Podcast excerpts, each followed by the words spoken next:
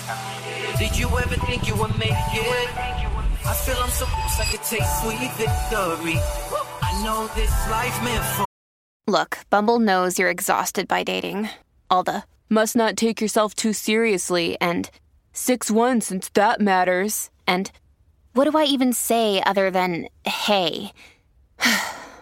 Well, that's why they're introducing an all-new Bumble, with exciting features to make compatibility easier, starting the chat better, and dating safer. They've changed, so you don't have to.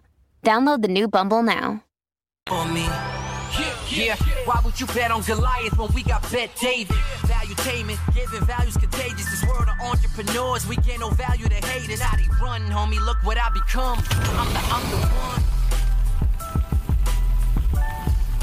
Okay, we are live. Rob, what episode are we on today? Uh, three forty-eight P B D Podcast. We got, uh, obviously, uh, quite a few stories to discuss. Last night, there was a Trump town hall, yep. okay, with Fox. Then there was a C N N debate, DeSantis against Haley, no Vivek, uh, uh, right after uh, Christie announces he's stepping away, but there was a hot mic of him saying certain things about Nikki Haley, which we'll talk about. The debate between DeSantis and Haley was very weird because it looked like they flat out couldn't stand each other. I love it. Did you see the ending of it? I, How, did, I didn't. So you know when they did the uh, Hillary Clinton and, and, uh, Trump? and the Trump debate, and then at the end said, can you say one good thing about uh, Trump or Hillary? And then both of them actually gave one good thing about, and they couldn't yeah, stand each Trump's other. Trump's family is what she applauded. Trump's family, kids, and she was very respectful about the kids. And then Trump said Hillary doesn't quit, she's a fighter. And you could tell it was actual compliments. Haley did not give a sincere compliment. It was super snobby. Did you hear it? Did you hear? Uh, did you watch the entire debate or no? I did, I did. Okay, both yeah, so we'll talk about that one right there. Yeah, she's part of this camp. It's unattractive. She, she it's is. unattractive, bro. We'll talk about that. She she said she hit her nerve. DeSantis says you're making excuses. It was great. And then at the same time, uh, uh, aside from all this stuff going on, Pat, Mac, Pat McAfee, Adam and I had a very nice little back and forth on what's going to happen with Pat McAfee. Wait till you see the decision. I mean, you at this point, if you're watching the podcast, I'm sure you already know what he did. We're going to play the clip. We're going to have some commentary on it. And as if there's not enough drama already in sports, Stephen A. Smith and Jason Whitlock go at it because Jason Whitlock calls Stephen A. Smith the Kevin Hart of sports T V. It's Jason Whitlock's the guy that was supposed to... Jason yeah. Whitlock oh, yeah. is a yeah. sweet man. Yes. Stephen A. Smith, who uh, never even mentions his name ever. Ever. Went, ever. Gonna he, was, ever. he was the one guy. running across our uh, driveway trying to avoid he us. So Jason Whitlock priest. is the guy, the Fearful show. He has a show called Fearful. He's so yeah. fearful. There's a, it's called Fearful or Fear, Fear? It's Fearless, but, you know... There's a lot of fear yeah. involved. Fearless, also known as... Scaredy Cat. Fearful. Fearful. Is Very we'll fearful. talk about that. Okay, yeah. anyway, so that's a inside joke between us. But look, yeah. you guys brought it up. You called that, Stephen A. We'll talk about it. A few other stories. Uh, aside from that, uh, last night, uh, uh, S E C apparently approved the E T F. E- uh, uh, uh, what do you call it? Uh, my saying is correct. E T F. Let me, yes. let me pull this up here right now. Yeah, that's right. They approved uh, the E T F for Bitcoin. And Bitcoin went up slightly, but there's there's some other things we can talk about with this S E C authorizing the E T F. We'll talk about that. Um, California lawmakers, ready for this? Yeah. Considering banning tackle football for kids under the age of twelve, okay? All my four kids would qualify for that, including Brooklyn. This means Brooklyn cannot play tackle football. She's finished. That's what that's what would happen oh, in California. That's discriminatory and shameful. I watched this video yesterday. You you were walking the streets of New York. I don't know if you saw that. You were in the streets of New York, I and went, then you step in this thing and it drops. I saw what the Jewish. And then you looked below, and these the Jewish people that were dancing like un. Believable and to the point where you started dancing. I was yeah. such the rhythm was ridiculous. So you maybe just, we'll show a clip okay. of what's you going on underground. You showed up to a bar mitzvah, Jews. Vinny. You got yeah. indoctrinated. There yeah. it is. Okay, Hunter Biden comes up with uh, uh, three uh, members of the was it Gambino or the the Genovese? I don't know which family it was, but Hunter Biden shows up with a couple mobsters. Fauci had a seven-hour back and forth, and he was uh, uh, uh, apparently, rumor has it, he was wearing flip-flops. Because he kept flippily flopping. Flippy, flip, floppy, flop. floppy. Rob, am I saying that correctly? He kept flip, on flip, flop, flop, flop, flip.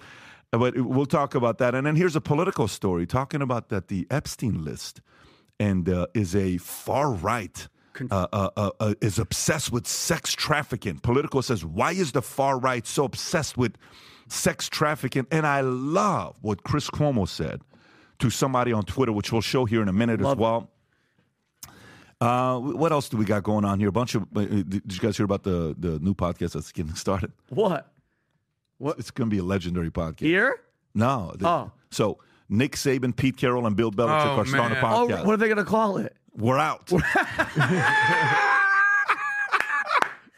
We're out. We're out, bro. Peace. Can you imagine yeah. if they pull up a Cat Williams and talk shit about oh, all the players? Oh like, God. You want to say shit about me? Do you yeah. remember that one time yeah. you did this and you did that? Oh. No, but... Uh, I heard they were uh, going to call it goaching. Yeah. Like sex, go- coaching. Saban stepped away. Per, uh, uh, uh, Saban actually retired. Pete Carroll stepped away. And Bill Belichick, With rumor him. has it, it's going to be done. Uh, I think it's mutual separation there. Charlemagne the God trashes Biden and then indirectly ends up trashing Trump more, saying we don't really have a, a candidate. Ray Epps sentenced to one year's probation for his role in the riot. I wonder why that is. And five hundred dollars. Don Lemon is officially bringing his show to X. It's Lemon, Pat. Forgive me. Say it right. But Don Lemon is bringing his show to Lemon. X, which, by the way, I'm actually really excited to see what he's going to do. Let me tell you why. Because it's no longer within the...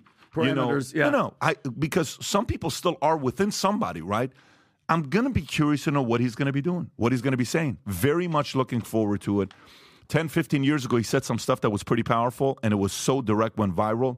Maybe a part of that comes out. I don't know. We'll, we'll see. see. Hope so. X announces peer-to-peer payment services, and then uh, Chinese billionaire is second biggest foreign owner of U S land, and uh, Melania Trump's mom, Uh, uh, Amal- Amalijah uh, died at the age of seventy-eight, and this entire time everybody was wondering if you, Trump, you know, all the issues, marital, all that stuff.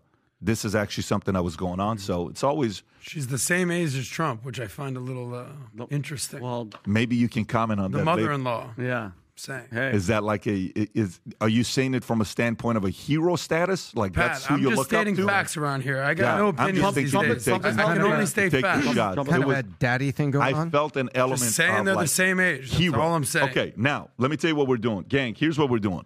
Minnect was on. Before we get into it, let me go to uh, talk to you about Minnect. So we got an internal contest going on last week again.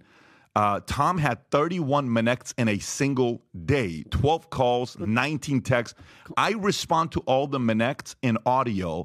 And in the last, I want to say, six weeks, I've done nearly two hundred Minnects. All one hundred percent I respond in audio. Uh, it's my voice when I'm responding back. You're doing a bunch of calls. This guy's doing a bunch of calls with young men that are wanting, you know, advice in life and finance and how to change your life, going from maybe the party side to getting your finances in order.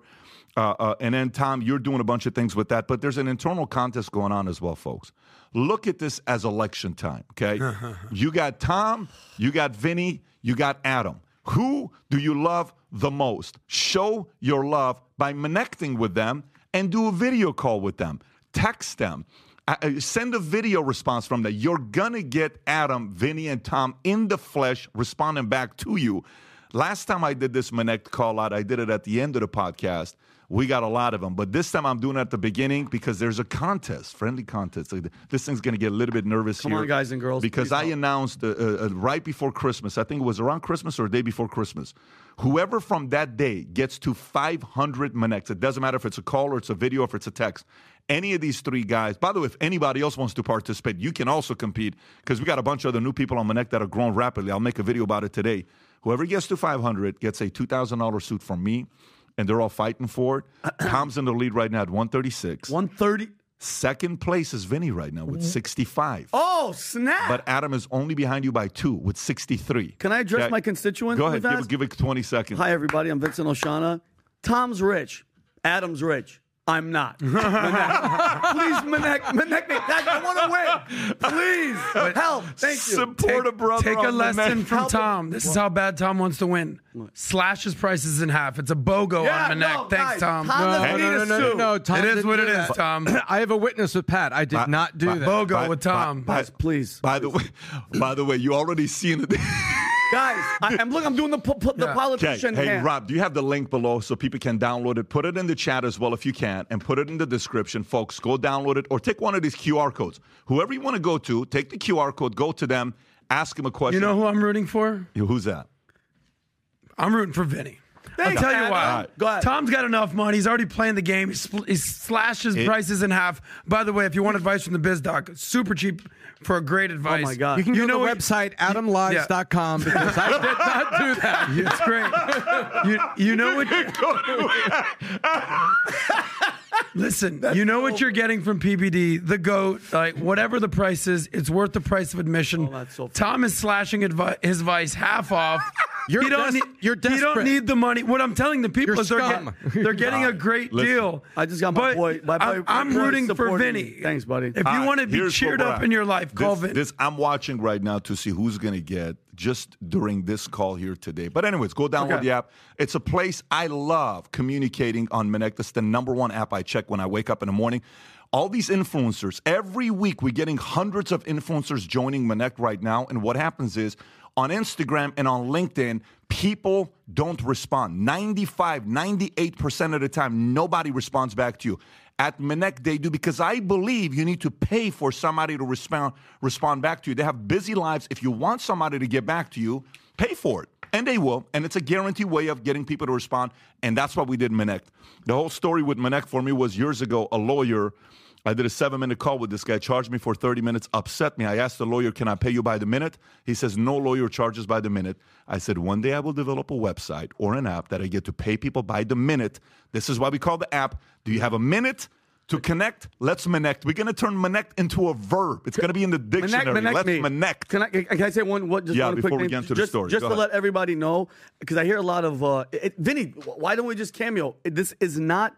Cameo, and just a quick thing. Um, you guys know who I am. Comedian, funny, crazy. People call me the C word. I, I don't even like saying it. I'm a coincidence theorist. But I everything from I make people laugh to telling them jokes to yesterday I prayed with a dude. I'm crying emotional about wow. it. Dude, I, it, this thing is... Re- Isn't it the greatest experience, rewarding because you're making an impact, right? One th- this, by the way, this isn't, like I'm saying, this isn't a happy birthday, John. No. I mean, you could get that if you want, but this isn't what... And and be honest, though, every once in a while, like there is an element to, uh, uh, like... People ask to see your tattoo I was, shirt off. I was no... Oh, hold on. You, hold on, guys. On? Hey, hold on. Can I go back? Hey, everybody, if you want to see me with my shirt off...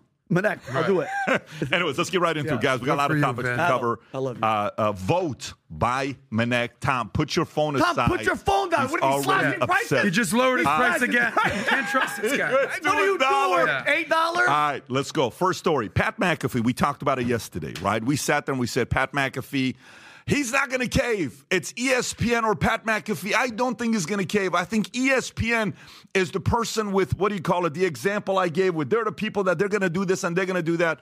Well, the story comes out twenty-four hours later, and guess what, folks? What happened? Aaron Rodgers will no longer be a guest on the Pat McAfee show for the remainder of the season, as confirmed by Pat McAfee, who expressed there will be a lot of people who are happy with that, myself included.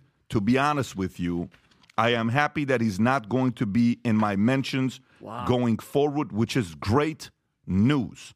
During the final appearance on the show, Aaron Rodgers primarily discussed his ongoing feud with Jimmy Kimmel and his controversial viewpoints on COVID. Pat McAfee, remaining loyal to Rodgers, acknowledged some of his thoughts and opinions do piss a lot of people off.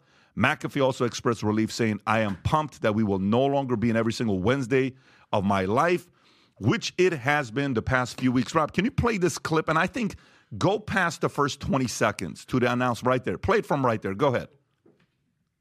Myself included, to be honest, with the way it ended, go it got bit, real loud. A little bit back, mm-hmm. yeah. And myself included, oh, to be shit, honest, with the way it beginning. ended, it got real loud. What we do know is the guy that stopped by yesterday caused quite a conversation. A little bit, yeah. A little bit. Now? Per usual.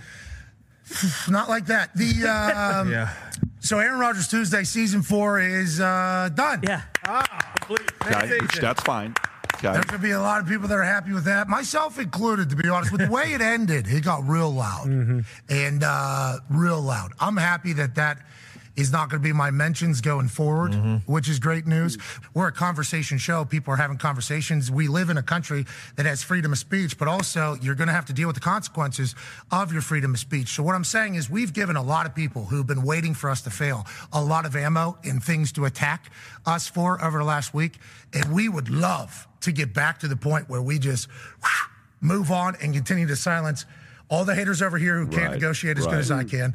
all the people over here who can't create a show as good as us, God. and all the people up here who just can always be here, and they're going to hustle and do their thing, which I respect. But we need to do that, and that is our focus. That is our goal.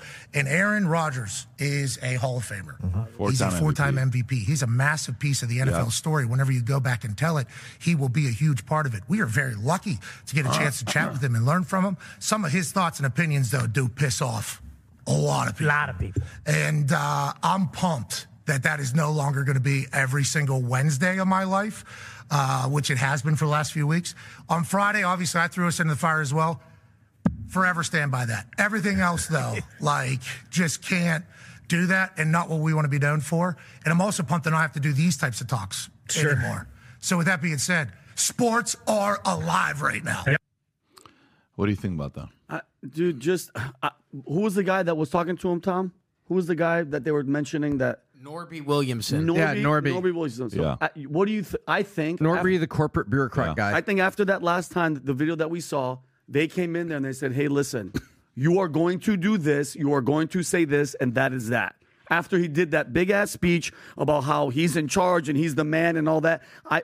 I don't even watch this show, but there's I lost so much respect for him because he didn't stand his ground, period. Adam, look, l- let's just go over the facts, right? Because we're going to have a lot of opinions on this. Who owns E S P N, right? Disney. Disney, right? A B C, yeah. Disney. We've Who's talked about this. To sell E S P N. Thanks, Tom. Disney. Uh, we, uh, we've talked about this a million times where the biggest advertiser on legacy media, mainstream media is who? Big Pharma.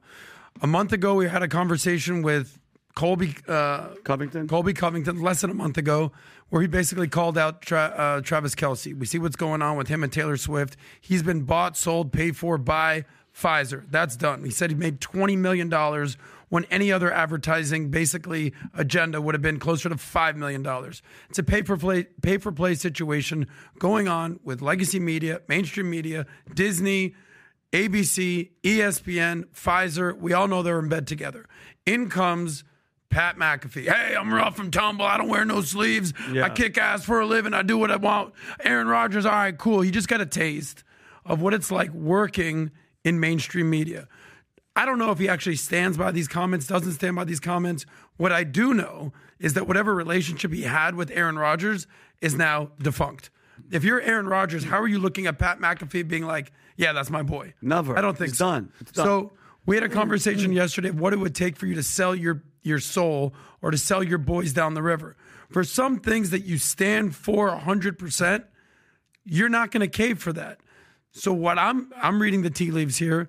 Turns out Pat McAfee cares about the money than he does more about his relationship with Aaron Rodgers. That's clear. Yep. So, and it turns out that maybe they weren't as good as friends as he want, as as we maybe perceived them to be. But he made so his- the bottom line is this: eighty-five million dollars for five when you made a couple million bucks in your day will make anybody take a second thought. Huh, huh, huh. And it's a lot easier to stand there and say, "Oh, I wouldn't do that. I wouldn't do this." Go ahead, look at a look at a blank check for eighty-five million dollars, and all you have to do is sign. Let me know when you're in that situation, but, and that's when but, we'll find out who said, you are. But Pat McAfee, the last video that we saw, Tom, didn't he say, he goes, I have control of my show. I have creative control, whatever he wants to talk about. How did that change? Somebody well, had to tell him. You don't have creative control well, when you work for E S P N, well, you work then for why Disney, did he say it? And they yeah. have their woke well, agenda. He lied. So he whatever lied. the he says is one thing. What does the contract say? What does the dotted line say? The bottom line is this. You sign a contract for eighty-five million dollars to literally do what we do. Some people are going to have to tell you, yeah, you can't say that, can't do this, especially when it comes to the Pfizer situation, because that's the crux of the situation. Don't be fooled by the Epstein, Jimmy Kimmel, Aaron Rodgers thing. Yeah. This comes down to Big Pharma and Pfizer. Yeah, when you take a look at these contracts, two things can be true at the same time. Pat McAfee saying, this is my show, I'm the producer, I make decisions on my guests. That could be absolutely true. But in every one of these contracts nowadays, there are moral turpitude clauses, such as he can't get himself into some terrible situation that, um, like, show up on the Epstein list, and that puts, you know, um, the E S P N brand at peril. He can't do that. Also in the contract, there's going to be statements about inflammatory statements and things that are over the top. Like, he brings down a bunch of people that are pro this or pro that, that are just completely inflammatory. There's going to be clauses in there that says, hey, you control your guests, you control that. But if this all that happens, this is here. And I think E S P N, you know, dropped the dime on Pat and said, Pat, we got to talk. He says, listen, you know, Aaron Rodgers, this, this, this, and this controversy, great. It's good for ratings. But when he crosses the line over here, we can't have this. We can't have that. We we can't do this. We got to we got to pull him off the show. That last segment, there were so many things packed in. That lasagna had so much stuff in it that we just can't deal with. And I bet there was some screaming. I bet there was a big thing going on in a conference room, and I bet McAfee didn't want to do it. But then it appears that he caved, and the opening of a segment is this careful thing where he lays it out. And I, Adam, I think a lot of what you just said is right, but I think a lot of this you said on the line that is dotted, a lot of this is already in the contract. Yeah. So here's here's my thoughts, guys. Let me, let me tell you. When you're around in business for a long time, you trust fewer people, okay? Why do you trust fewer people? Because you you let me let me restate that. You trust fewer people's words. Everybody talks, few people do. I remember one time I'll go to an earlier stage when we're growing, and this is two thousand eight. Uh, two thousand nine, uh, I want to say March or something like that. And, and I'm putting an event together, somewhere around that date. I'm putting an event together. And at this event, this girl gets up on stage. And it's probably, oh, wait. This girl gets up on stage. And she is the spokesperson on these other five guys that got me a nice little booklet. And fifteen people paid for this thing. And it's pictures and stories of everything. She's up on the stage. And she said, let me tell you. You're a father figure. This is your mom's life. Ten minutes, she's in tears. This is on video, by the way. Oh man! Like we have it in our uh, in, what do you call, in our archives. A week later, she leaves me for thirty thousand dollars and a B M W. Wow! And goes and becomes a direct competitor to us. Okay. A week later, two weeks later, and people watching this who know who she is, they know who she is. Like this, boom, she did that. Fast forward, we got another guy. Let me tell you, I, I, I'm forever. I'm a forever. I'm about everybody eats, and I'm about this and this and that. Really? I'm a ride or die type of guy, bro. Awesome. So we're working with this guy. Boom, boom, boom, boom, boom. All of a sudden, one small little offer, one hundred thousand dollars. He's wow. gone. It didn't take a lot of money. Yeah. He's gone, right? And then you have people who behind closed doors get offered millions of dollars, life-changing money, and they don't flinch. Okay, and I have those stories as well in the company. And those who don't do that are rewarded long-term. Those who do, then they're going to be doing that for the rest of their lives. And guess what someone's going to know in the marketplace? You're going to be driven by money. No problem. As you age in life, you'll realize eventually you can have the money. You can have all that stuff. What matters the most is who do you spend time with on Christmas Day? Who do you spend time with on fourth of July? Who comes to your house with their kids? Who wants to have a friendship with you? Who do you want to have a strong friendship with, relationship with? And if you do, you got to pour into it. And you got to show that values are more important than money. I remember one time, um, this is two thousand and what's peak of COVID, twenty. This is two thousand twenty-one is what it is. And I'll tell you the month of it. It's probably August or September. And we come after the event and uh, uh, uh, wherever we are. And uh, we have a board meeting with me. And they're sitting there saying, Pat, with everything that's going on right now with COVID, you need to send nurses to offices with vaccines to get all the agents vaccinated so they don't get COVID. Okay. I said, I'm sorry? Yes. Then I noticed two people teamed up on me on that call. And it was two specific people that they're saying, well, and by the way, I love these guys. Till today, I love these guys. And they say, well, listen, if you go to such and such private equity company in New York, if you go to this company and this, you have to give your card and you have to show that you're vaccinated. It's very normal with these big companies. And if we want to be big, we got to follow the leader of the big companies. I said, yeah, it's not going to happen. Well, think about it. For three hours, the entire board meeting with board members, morale's in the room. Everything was about us getting everybody in the company vaccinated. How do you think that call? And by the way, just so you know, I'm not rich at this time. Mm-hmm. I'm paper rich. Yeah, but I don't have a few hundred million dollars. I don't have the the the cash that we're talking about. That hasn't happened yet. Gotcha. There's a big difference between being paper rich and between cash rich. Tom, you know the difference, right? There's a big difference there, right? Because you're like, man, I got a lot of equity, but this thing can be lost tomorrow. So you may be able to compromise because you're worried, what if you lose the money, right? Yeah. There's a big difference between you have eighty-five million dollars and it's already contract given in the bank. Anyways, I say, no, it's not going to happen. We want you to consider this. It's not going to happen. Finally, I make a video. And the video I send out everybody on that week, people know. They're like, oh, wow, Pat, what's Pat saying in this video? I said, guys, here's all I ask of you. If you choose to get the vaccine, don't judge them. If they make that choice, that it's proper for them. I said, my dad's seventy-nine years old. He got the vaccine, and he's getting the boosters. My nanny, she got the vaccine. She got the boosters. We chose not to get it. No one in our family judges anybody. If you get it, you will not be judged by me. If you don't get it, you will not be judged by me, period. And that was a message that went out. I'm not sending nobody to go give you shots. So guess what happens? Long term, you get to trust who you want to be in business with. Now, if in life, I do agree with Adam, there's certain people that are solo people that it's all about them and it's about their money. It's about them, you know, what I'm in. No, no, no. Yeah, of course. If it's about you, you're going to make those decisions. There's solo players in life. There's team players in life. This decision was made. He caved. Pat McAfee caved. In regards to how their relationship's going to be moving forward or not, I think Aaron Rodgers still follows Pat McAfee on Instagram, and there's still that going on. And I think even Aaron Rodgers made a comment about it. Uh, Rob, what is this you're showing me? Do you want me to read this? This is Pat McAfee's tweet last night. He's saying that Aaron Rodgers isn't banned from the show. It's just his segment always ends at the end of Aaron Rodgers' football season. The Jets season ended last week, so this is... I know about this, yeah. But that's not the point. A lot of people are saying, well, you're not saying this, Pat. You're kind of misrepresenting. No, no. He said, I'm kind of happy. Happy because freedom of speech has consequences, and you said something, so you this is flip-flopping. No, no, I'm not buying this. Mm-hmm. I'm not buying this.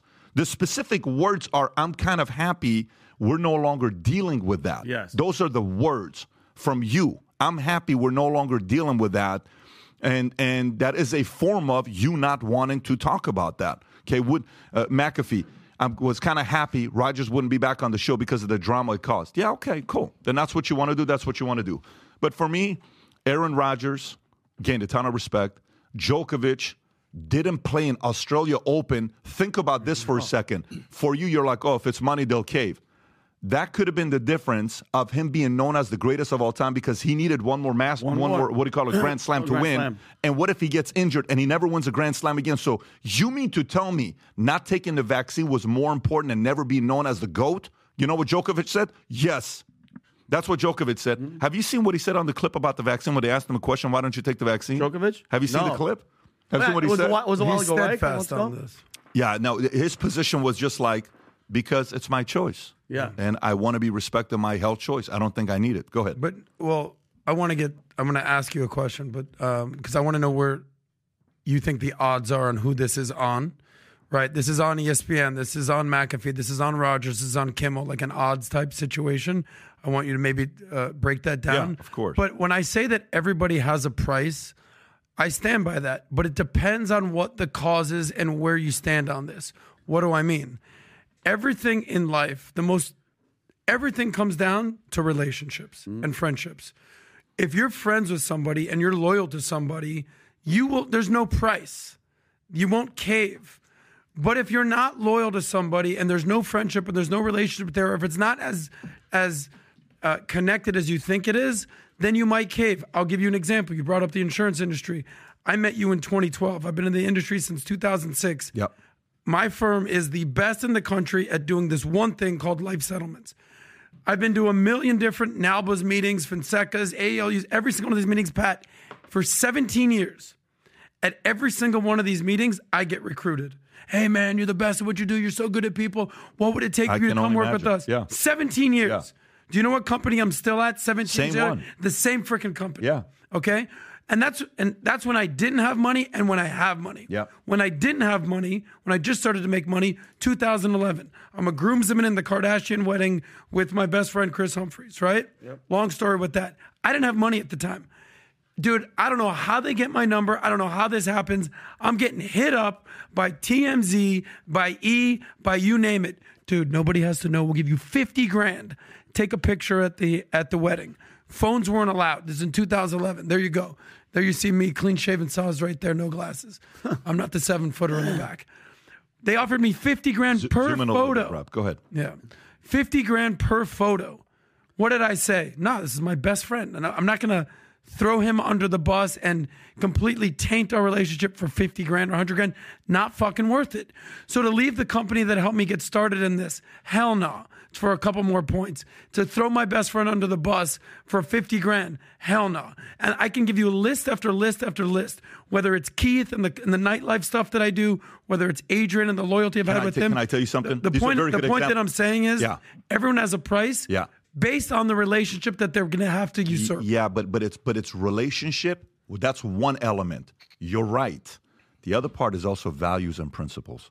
If the value of freedom of speech is not of value to you, you'll compromise it. No doubt. Aaron Rodgers said uh, freedom of speech is not a top three value to me. No problem. Entertainment is more important to him mm-hmm. than freedom of speech. By the way, go die on whatever hill you want to die on. Uh, you mean uh, Rodgers or Mac- Pat McAfee? McAfee. My, my apologies. No, exactly. But you, but you know what this, you, you, you brought something up to me to, to, to think about, and I want to transition into another yeah. story because we've got a lot of things to talk about, is the following. Who just part ways? Which, which, big name and big platform just part ways two months ago. Which name? We talked about it on the podcast what, twice. Tucker? No, Jon Stewart and Apple. Oh, okay. yeah, yeah. Think yeah. about that. Can you pull up the story? Jon Stewart and Apple. So check this out. In a way, I actually respected that decision. Yeah. You know why? Because you know what Jon Stewart said? He's not compromising. No, bro. That, and I'm not a Jon Stewart guy. Me, neither am I. I. Politically. Yeah. I, I I think he's funny. I think he's very effective. I think sometimes he panders, but I like him, right? I like Jon Stewart. Daily Show hasn't been the yeah. same since he left. Well, I'll tell you that much. No question about it. But watch what he says. He walks away from Apple T V show after dispute over A I in China episodes. He stuck up you know him. What, John? Respect. Yeah. Bingo. Yeah. Okay? Even though I know what he's going to say politically, mm-hmm. he's going to trash Trump. He's going to trash a lot of capitalism. He's going to, you know, do all this stuff. And, you know, yep. there's nothing wrong with the element of social and all this stuff. I have so much respect that the guy is not willing to say, no, you can't tell me not to talk about A I and China. And Rogers, I'm sorry, Pat McAfee said, nope, I'm sorry, I'm choosing this over me choosing Aaron Rodgers. And F Y I, the only time we've ever talked about Pat McAfee on our podcast, mm-hmm. and by the way, he's a phenomenal entertainer, okay? I know people that work with him at Barstool. They tell me some intel about how it was to work with him.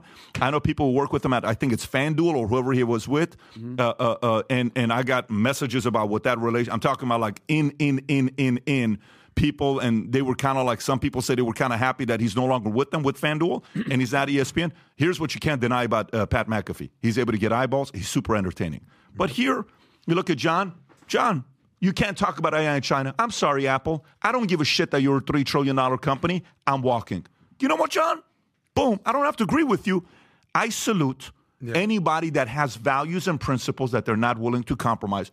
More power to you, bro, for doing that. That's all I'm saying. Mm-hmm. McAfee's still going to do well. McAfee's still going to excel. McAfee's still going to bring a lot of eyeballs to them.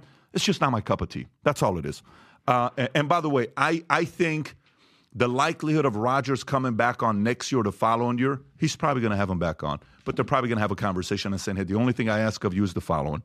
And Rodgers is either going to say yes or no. That's what I think is going to happen. I don't think it's like they hate each other. Screw this guy, F him. He doesn't have that kind of personality to hate. Mm-hmm. It's just I disagree with what you didn't stand for. Let's go to the next story. All right.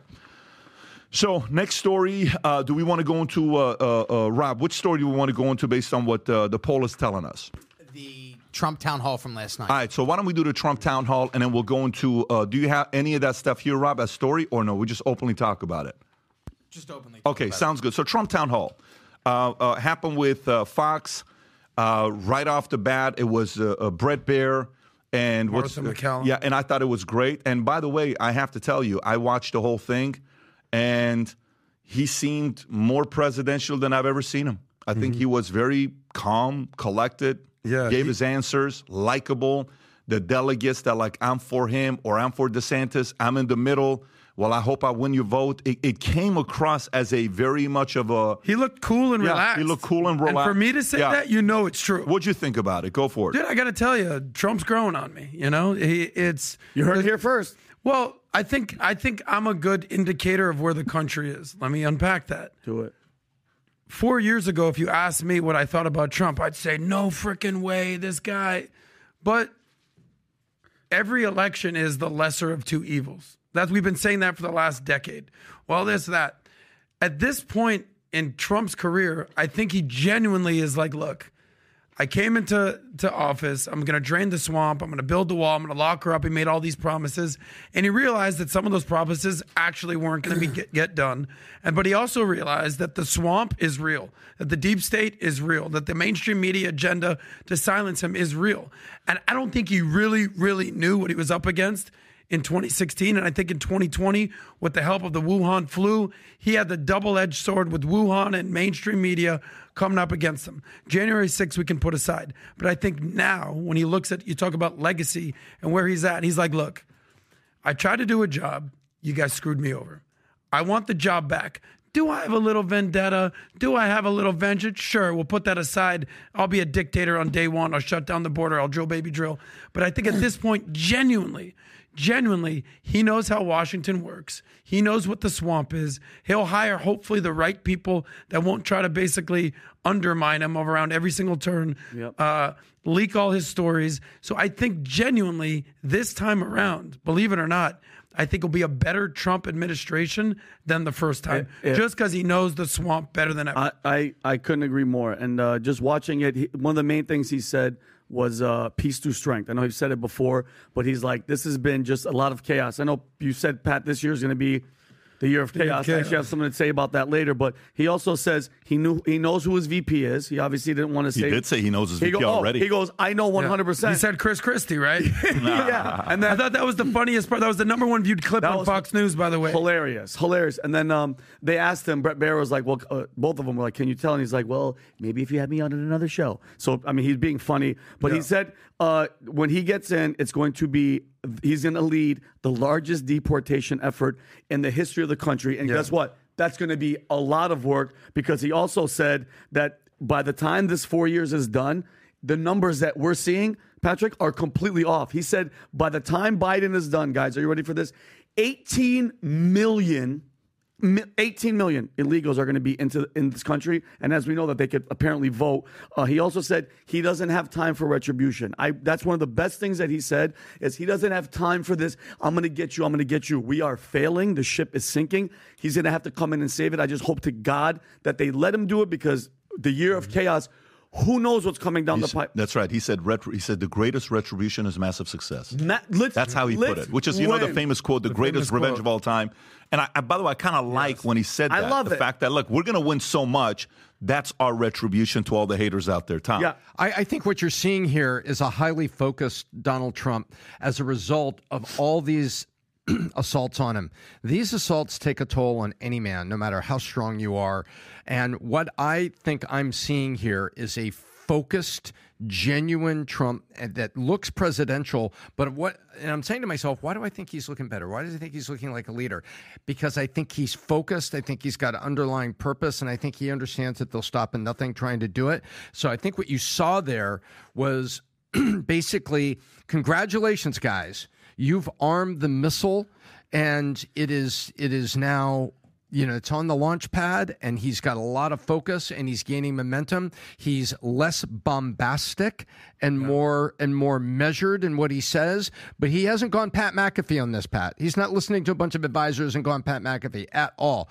What he's done, you are seeing measured versus bombastic. You are seeing leadership preparing. You are seeing realization of of how the enemy goes after him. And I think you put all that together last night, and I believe there are Democratic strategists out there, such as a prior president of these United States, that sees this, and they're not going to say it publicly, but it scares the hell out of them, which is why after Obama was trying to coach Biden, Biden's team wasn't reacting to it, that Obama's been leaking all these things. And by the way, ladies and gentlemen, Obama's leaking this. He's leaking all these conversations with Biden because he's trying to get him and his team to do it that way, because he came behind closed doors and tried to talk to him, and they, they said, no, no, no, we're going to keep the strategy group over here. We're going to keep these things one hundred miles apart. Bah, bah, bah, bah, bah. And guess what? I think they're scared to death of what they saw on that stage last night. And, Tom, I think you you uh, brought up the right word that I think would be very useful for him, and that word is measured. I remember listening to a presidential historian where they did, so what is it called when you do lay out like a word map? You've done that when we did, yeah, like, what's that called? Like a word. It's uh, a word map, yeah. Word map, sure. And some of the words are bigger. Yeah, some of the words. Word and they said, like, what's the most important quality for a president? This is the, um, the presidential historian. He said measured. You're dealing with so much stuff. You got so much going on. And it's essentially what you talk about in Choose Your Enemies Wisely. It's stoicism. When you use emotions, stoic emotion doesn't mean you're not emotional. It just doesn't mean you get triggered or you're thin-skinned. We all know that Trump, if he's hit, you know, someone hits him, he hits back ten times harder. Don't forget the backdrop of this. Whether you think he cared or not, his wife's mother just died. They're the exact same age. She just died. He's a, somber. He's posted on his Instagram. He's been married to Melania for, what, twenty years now? Like, it ain't just a stunt. It ain't a P R thing. We actually took a bet whether they would stay together after the presidency ended in twenty twenty. They're still together. His mom dies. He's on a debate stage. He looked measured. He looked cool. He looked calm. He looked collected. How many times can you say that about Trump? Those words in one sentence.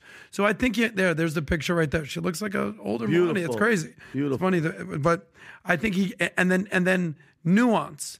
I think he gave a very nuanced, appropriate response to the culture wars uh, in this country, certainly around abortion.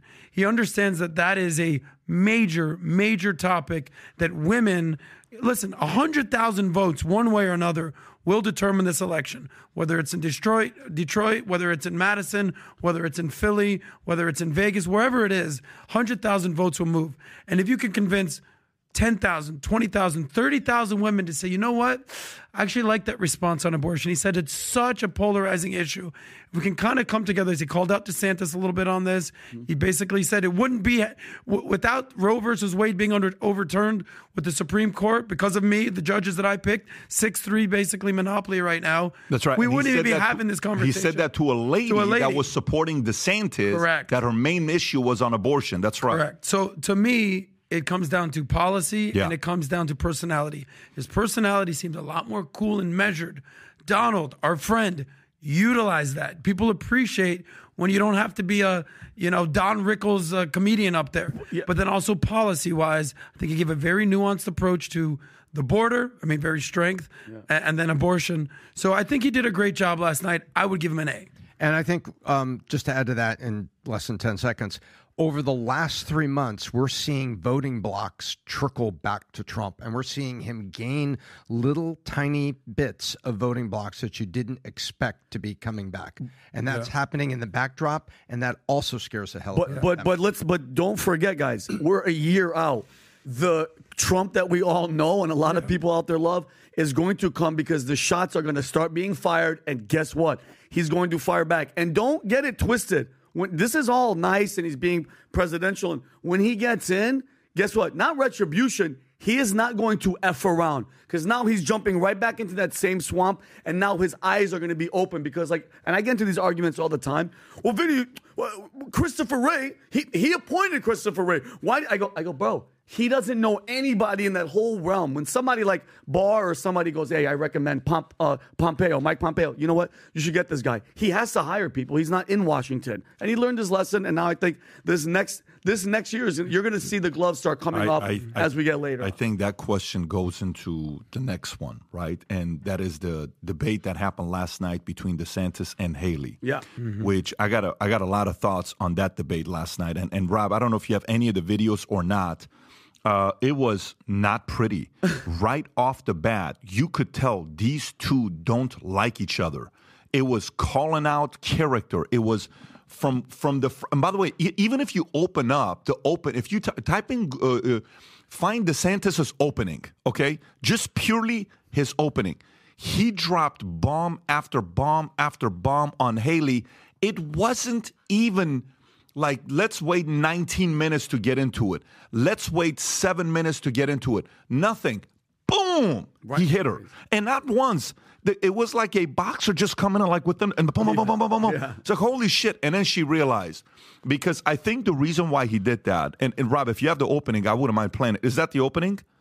It is. I'm getting Oh, loading dude, I error. loved his opening. If if we can get it, I'd love to play the clip of the opening. I know it's re- oh, go, see if you can do that right there. Go all the way to the top. See if it's not refreshing. Just well, that's it's playing. still doing that. It's yeah. kind of like when uh, Vivek came out with his opening, red hot in Miami at the debate. Ronald McDaniel and calling out. Oh, it was her, fantastic. Yeah. But when you see it, you're gonna think about why would he come out so strong? Right after he says that. Guess what Nikki Haley drops? What? She says, go to DeSantis Lies dot com. Yep. Go to DeSantis Lies dot com.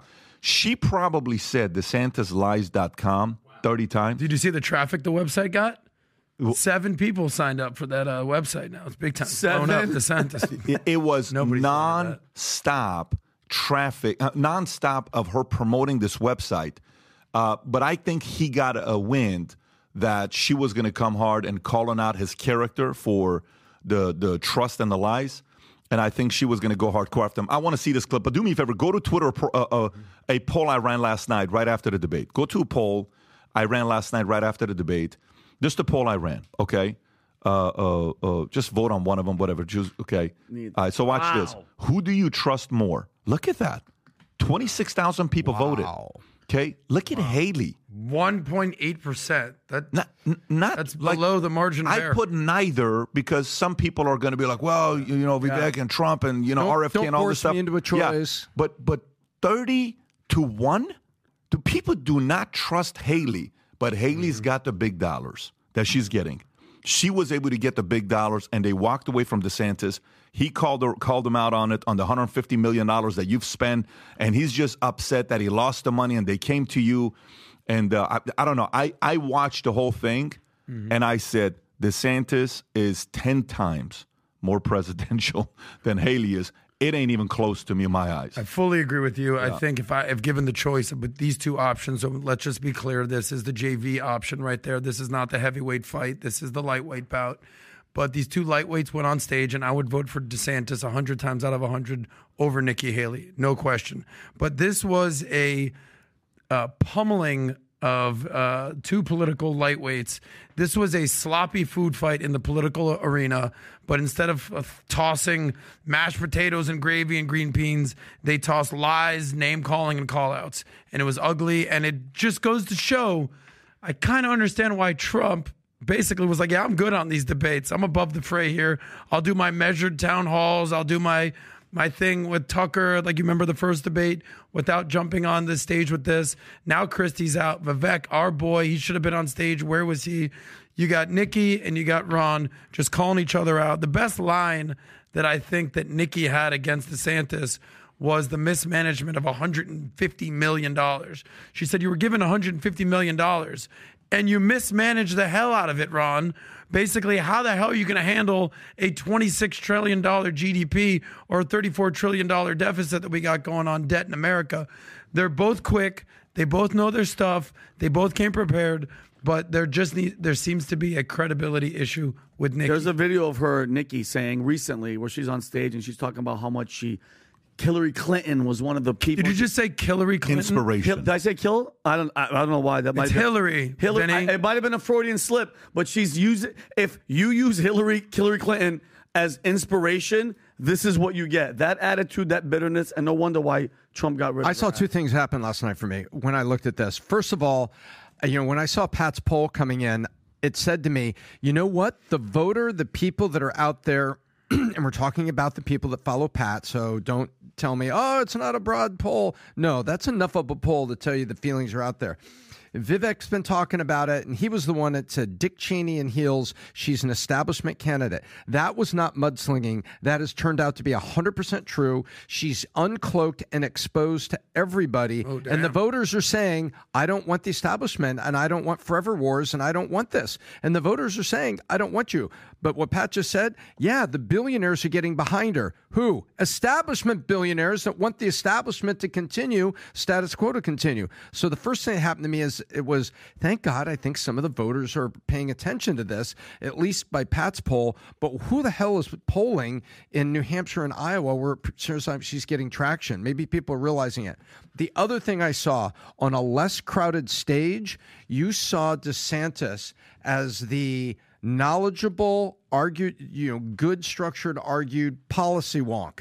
I agree it was a food fight and it was sloppy and messy, but there was a one moment there, it was on the immigration, where DeSantis absolutely took down Nikki Haley. This is what you did in South Carolina. This is what you did with China and the relationships. This is what you did here, here. And it wasn't these, you know, election year spin claims. It was hard facts. And I said, you know what?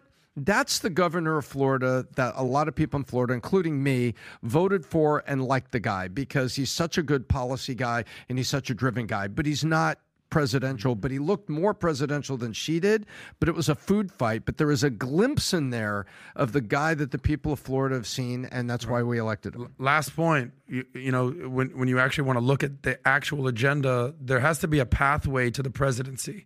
We all know this. So the the first three states, we know Iowa's next week, dude. Like, let the games begin. Iowa's next week. By the way, uh, it's like the coldest it's ever been in Iowa this week. Freezing. The weather's been ridiculous. Yeah. Good call, P P D, not going to Iowa. I don't know. I think something better here in South Florida. Thank you. But the three states that are coming up are Iowa, New Hampshire, and South Carolina. If Ron DeSantis does not come in first or second in Iowa, he's finished. Because he's not polling well in New Hampshire. Nikki's polling well in New Hampshire. Chris Christie just jumped out of the race. A lot of his twelve percent that he's winning in New Hampshire might come to her. She might give Trump a run for her money in New Hampshire. We'll see. But then the third state is South Carolina. That's Nikki's home state. She was the governor of South Carolina. So her pathway looks a lot better if DeSantis fumbles in Iowa. No, I'm, Rob, none of these videos are working. Is that weird? You know why? Because from my end, they're all working here. I don't. I have a message in our tech team to find out do you, why. Do you know, uh, did you, are you able to show the other one I sent you, or none of them are shown? Those two are not working for some reason. Everything else is, though. Really? Those hmm. two are not working. So there's one of the clips. Well, if you can't play it there, what I'll do is I'll play it here. I'll say, I want to hear just, it. Just for you to hear Please. the audio on what he says, because what, what, what he says uh, about her. You're talking about Chris Christie? No, the no, no, no, no, no. The, the hot mic will pull up here in this a second. This is the opening. No, guys. Oh. Well, one of them opening, is the opening, right? But yeah. it, it's it's when he makes the comparison mm-hmm. of, ah, man, you have to listen to the opening. Listen, guys, just forget about it. The words is what matters. I mean, you already know yeah. what Ron's going to look like. Here. Why should voters who are looking for an alternative to the current frontrunner, former President Trump, vote for you rather than former Governor Haley? Well, the people of Iowa, uh, good evening. It's great to be in Iowa to have a debate here. Donald Trump's running to pursue his issues. Nikki Haley's running to pursue her donors' issues. I'm running to pursue your issues Powerful and your family's issues and to turn this country around. I'm the only one running that's delivered on one hundred percent of the promises that I've made. We've delivered huge victories in the state of Florida, things that Republicans have been asking for for a generation. I'm also the only one running that has beaten the left time and time again. We beat the teachers union on universal school choice. We beat Soros on crime. We beat Fauci on COVID. We beat the Dems on election integrity. And I beat the left by banning China from buying land in the state of Florida. Now, uh, you know, Nikki Haley is, is running. Uh, we don't need another mealy-mouthed politician who just tells you what she thinks you want to hear just to try to get your vote, then to get in office and to do her donor's bidding. She wow. was in another state, and she said the people of Iowa's votes need to be corrected. This is somebody that wrote in her book that Hillary Clinton inspired her to first run for office. I remember Hillary denigrating people on the Republican side as deplorables. We don't need a candidate who's going to look down on middle America. Uh, we've had enough of that. I'm the only one that's going to be able to lead this country's revival. Uh, I'm asking for your support, and I won't let you down.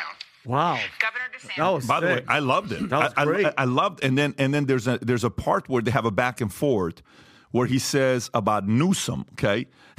This one is actually very funny. I'm sure some of you guys heard this. Watch this. Uh, Nikki Haley and me, you know, I listened to all that litany of stuff. You know, I debated the governor of California, Gavin Newsom. Um, you know, I thought he lied a lot. Uh, man, Nikki Haley may gives him a run for his money, and she may even be more liberal than Gavin wow. Newsom is.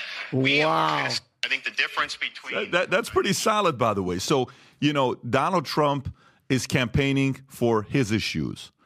Nikki Haley is campaigning for her donors' issues. Wow. I'm campaigning for your Lord, issues. Wow. Whoever wrote that, that writer, yeah. wherever you are, high yeah. five. Thanks, Good sir. for you. He's um, been saying that line wherever he goes. Uh, whatever it is, yeah. I love it. I love the fact that he said that. By the way, a few different things.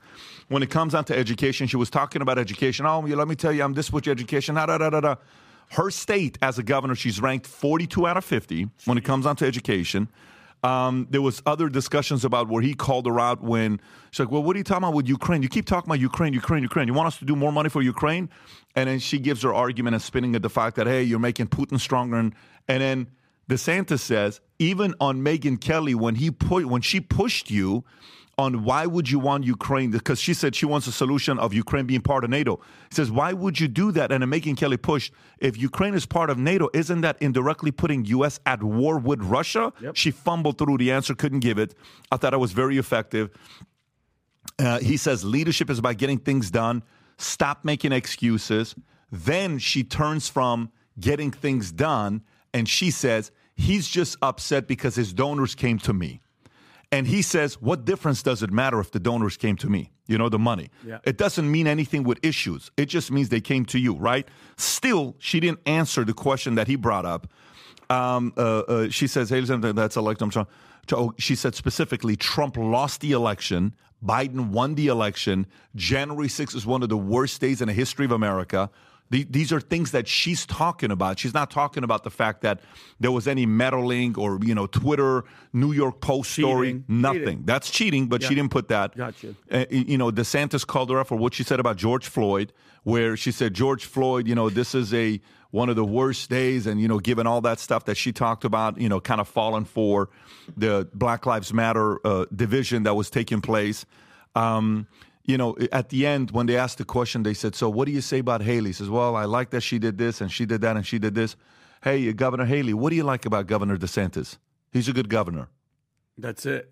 That's it. Huh. There's no, and, and the hosts were uncomfortable. There's like a five-second pause. Did you, do you remember that? Rob, yeah. Can you find that when she says, he's a good governor, Haley? He's a good – is that the one right there? I think – that's it. Watch this here if you can play it.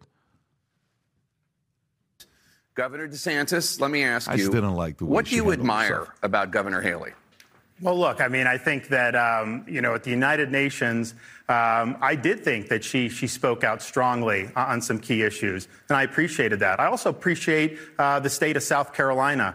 My wife uh, is a College of Charleston graduate. Um, her parents lived there for many, many years. And so it is a wonderful state. Uh, there's a lot of great people there. Um, and I think to be able to have been governor there is, is a great achievement. And um, I uh, really appreciate everyone I've gotten to meet in South Carolina. Governor Haley, what do you admire about Governor DeSantis? I think he's been a good governor. D- dude, okay. she, she look, at, look at those dark She eyes. looks like a wicked witch of the West, Governor bro. DeSantis. She looks She looks like Let me tell you something. Inside. This is probably going to be set off the Richter scale. This is the the problem with having females in power and leadership. I'm just saying. What are you saying, Adam? They get super emotional. Obviously, they hate each other. Yeah. But he still has the ability to say, you know what, I like South Carolina. And, and like, kind of put lipstick on a pig. She's like, she's a mean girl. She's a freaking mean girl. She's By the way, bitter. Mean Girls is coming out this weekend. She's, She's a mean girl. She gets emotional. Is she smart? Is she capable? Is she tough? Sure. Does she Dick Cheney in heels? Great. Right? Does she use her heels as a machine gun? Whatever the hell the reference was. Yeah. But at the at the time where you could just be fucking nice for two seconds, he's the governor. You're even, lying, bitch. Even Hillary could do it. Hillary, yes, that, exactly. I was just gonna say I mean, she's worse than Hillary. She's yeah. worse. But but do you see that? Like, dude, just look at her. Aura. Wow. Look at her persona, yeah. and you know what it comes down to? When you spend sixty-eight or what, almost seventy million dollars on your campaign because you're a war machine, you're a war hawk, and guess what it's starting to look like? The guy that's going to come in doesn't want war, and we're not going to try to go to war. Mm-hmm. That's the face that you make, and that's evil because she wants people to die, bro. You want war, you want people to die, and that's that angry, I'm not going to get the war that all these people are, are, are investing in. Something else happens. Nasty. I agree with that point one hundred percent. She's a nasty woman. She's nasty. No, about the the whole yeah. war machine stuff. Something else happens when fewer and fewer and fewer people are on stage for these debates. And they're not debates. They're sound bites and responses. Yeah. This isn't real, like, structured debate. But when the crowd on stage is smaller, the light shines brighter and the truth comes out mm-hmm. because you can't stand over here. Do you remember when DeSantis was just smiling in the middle yeah. while awkwardly smiling, awkwardly while the Saint Louis Arch was going over him in this this war between Vivek and Haley. Remember yeah, that? Yeah. With with Christie over there chiming in from the other side, supporting mm-hmm. uh, Haley in her assault on Vivek.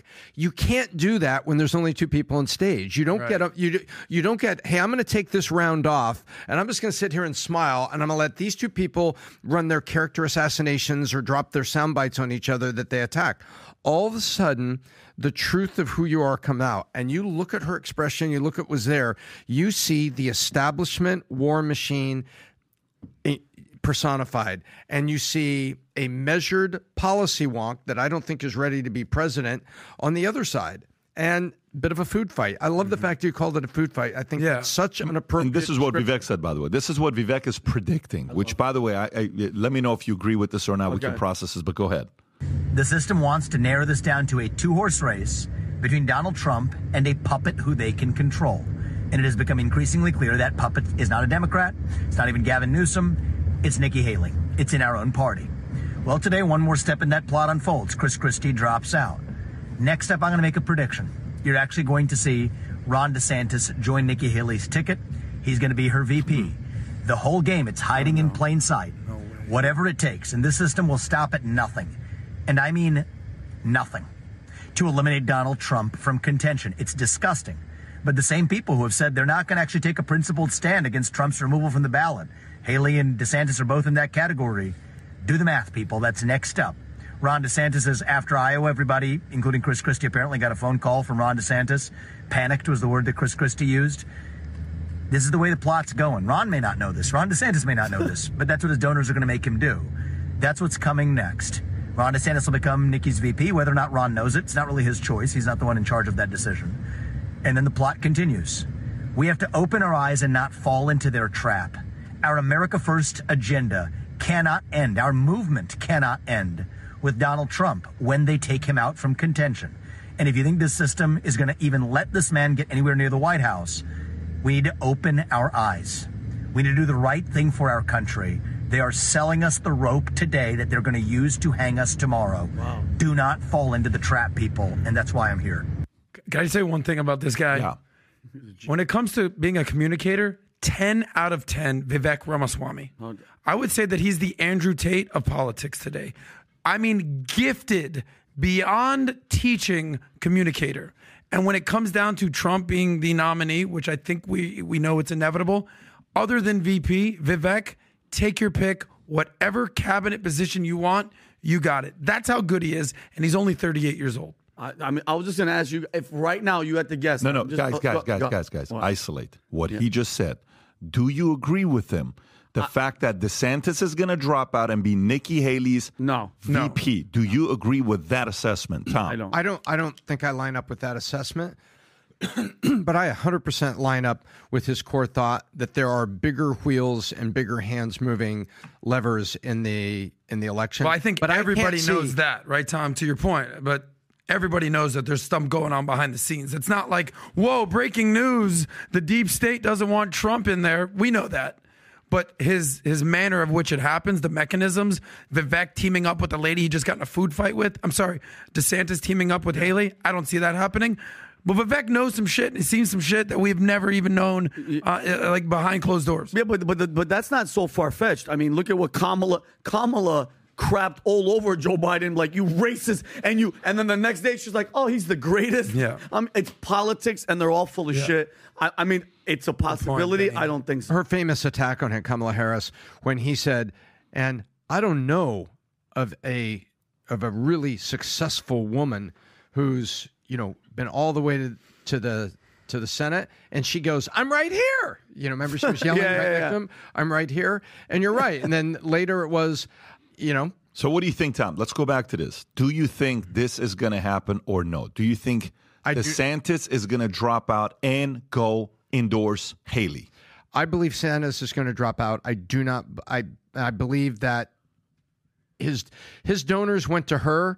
And that's a sign for me. I think he'll support her. Will he be on her ticket? I don't think so. I don't think she's going to have a so ticket. So you yeah, think exactly. if so Christie comes out, and by the way, do you have the recording for Christie, Rob? If you can just play that recording. Christie comes out and, you know, uh, uh, go ahead. Go ahead and play that. Let's you know. Not forget she spent sixty-eight million dollars. Yeah. I mean, oh. we spent like well, when you give land ten. To China and places like that. Yeah, that's gonna, what you get. Yeah. Yeah, I mean, look, she spent sixty-eight million dollars so far, just on T V. Um, yeah. Spent sixty-eight million dollars so far, fifty-nine million dollars by DeSantis, and we spent twelve. I mean, who's punching above their weight and who's getting a return on their investment, you know? And she's going to get smoked. And you and I both know it. She's not up to this. She hasn't even been challenged. She's still twenty points behind Trump in New Hampshire, right? Yeah. And, oh, yeah. And he's going to, he's still going to carry out, right? Yes. Oh, he's, I, t- you know, I talked to DeSantis called me. Petrified. Petrified. I would, he's probably getting out after Iowa. Well, he's Why does Chris Christie continue to make weight jokes? I mean, like, how does just stop how going. Is he? He's punching above her weight. Trump is unfit to be president. Yeah, Christie, respect, bro. Yeah. Have you looked in a mirror recently? Yeah. What's so, with the weight jokes, Pat? I believe there's a lot goes on with the donors, and if the donors have left the donuts, Chris Christie. The oh, he said donors. Donor, donors. So the donors that have left DeSantis and gone to Haley, those donors, many of them. Aren't just his presidential donors. They were his gubernatorial donors. Mm-hmm. And so I think the donors carry a lot of weight. And so will DeSantis begrudgingly support Haley when he drops out?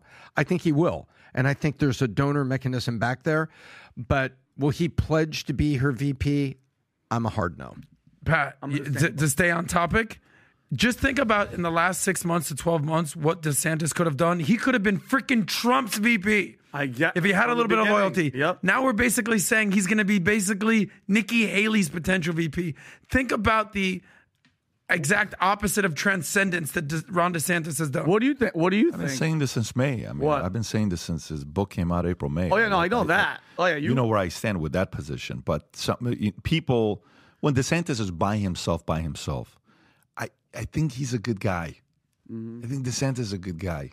Okay? I don't... like Haley, and I don't trust Haley. I just, like, let me rephrase like. I don't know her, so I can't say I don't like her or not. I don't like her approach. She comes across, like I told you already, you know, I'm better than you, and I'm, you know, telling the waitress, hey, hey, come here. I, I see her as that, that she's above everybody, right? I, I'm not a fan of that. But to me, DeSantis is probably by himself, you know, sitting there. When you lose a championship, what do you do? You're like, man, what if I made that play and I would have screened and I would have done this and I didn't hustle for the ball and why didn't I hustle for the ball? What was I thinking when I fouled the guy? I knew I had already four fouls and I was going to be taking on the fourth quarter with seven minutes left. What are you, what are you thinking? What a stupid foul. Am I done? You're going through all, you're replaying all this stuff. You as an athlete, yeah, you know exactly what I'm talking about. You do this in relationship, you do this in friendships, you do this in business, you do this in sports. He's going to go through that, and he's already doing that. Mm-hmm. And and you rarely do that with others. You only do that with yourself. You don't even do that with your wife sometimes. You do it with yourself. He's done that already. But at the same time, guess what? This is the game of politics, man. I was having a conversation with a couple of my guys. Early on in my career, one time I had the most embarrassing loss ever. It was so bad that the chairman of the company in front of a thousand people brought me up on stage. It was me and this other guy, and they were going to give the M V P. In the history of the company, this has never happened before, where they bring the loser and the winner on stage, and they make the loser give the winner the M V P. And they're oh, trying to man. dig. And they know this works with me, so it's good. So I'm like, okay. So I go up there and I'm like, who do you think? And who do you think? And who do you think? And obviously he ends up winning the M V P. And I, I hand the M V P over to the guy. And I whisper to him, I said, respect to you. You outworked me this year. You get the credit for this. I said, but let's face it, bro. You and I are not the same level. For the rest of your life, people are going to forget about you. They're not going to forget about what I'm going to do. Wow. Went on stage, gave him the respect. I edified him. I gave him love. I get, salute him. I said, I love the fact that we're doing this. Came back, gave a message to our team. Guys, you guys have been fantastic. You've done your part. But let me tell you, no one has any clue what's going to happen when we go back. Went back to the group. We had a nice little meeting with them. And then we came back and killed everybody. You have to learn how to lose. It sucks. Learning how to lose sucks. It sucks. And by the way, for people like, well, you know, you, you don't know what you're talking about. Because I'm, Michael had to learn how to lose with the Detroit Pistons. And he came back and he redeemed himself. The greatest athlete of all time had to learn how to lose. So he has to go through this process of knowing how to do that and come out and still say, what loyalty do I have to Nikki Haley? Nothing. What loyalty do I have to Trump? More than Haley. Say you hate them both. This guy's done more for me than she's done for me. She's a backstabbing, manipulating. Do I really want to go behind this person? Because if she, if he does endorse Haley, he not only loses a job in the administration, say if he wants it, but forget about the administration. You lose a shot in the future. Because if he does come out and go this way, guess what Trump's going to do? Trump's going to forgive like this, move on, and come back and edify and build him up, right? So I think DeSantis is going through that right now, and I I, I, I don't know whether he's going to go and endorse Haley. I don't know if I agree with Vivek. Uh, I think the right move is step out, don't endorse anybody yet. Just keep it cool, keep it collected. Let them call you, have a private meeting with everybody, have a private meeting with Trump's camp. You know you, your camp's going to talk to his camp and see what you guys can work out together. And then if you are afraid of what's going to happen with America and what direction we're going, then what would it look like if you and Trump are seen on stage together? Wow. And you guys say stuff to each other. You know he's going to build you up. You know you're going to build him up. You know what you're going to do to America? You're going to do to America what Nikki Haley can't do, okay? You, you, that's what you're going to do. Nikki Haley's establishment, you're a hybrid. Some people think you're establishment. Some people think you're not anti, you're anti-establishment. I think you're more Trump than you are Haley. I, I think that's what's going to happen, and I'd like to see that take place, but it is politics. This is an unpredictable game, and Tom makes a point with the donors. So you're going to have to know donors have a lot of control. We'll see what's going to happen there, and uh, that's my position on this situation here. Anyways, let's move over to the next story here. All right, so let's go to uh, uh, uh, uh, uh, uh, which one do we want to go to? Let's go to S E C authorizes Bitcoin spot E T F in crypto's breakthrough.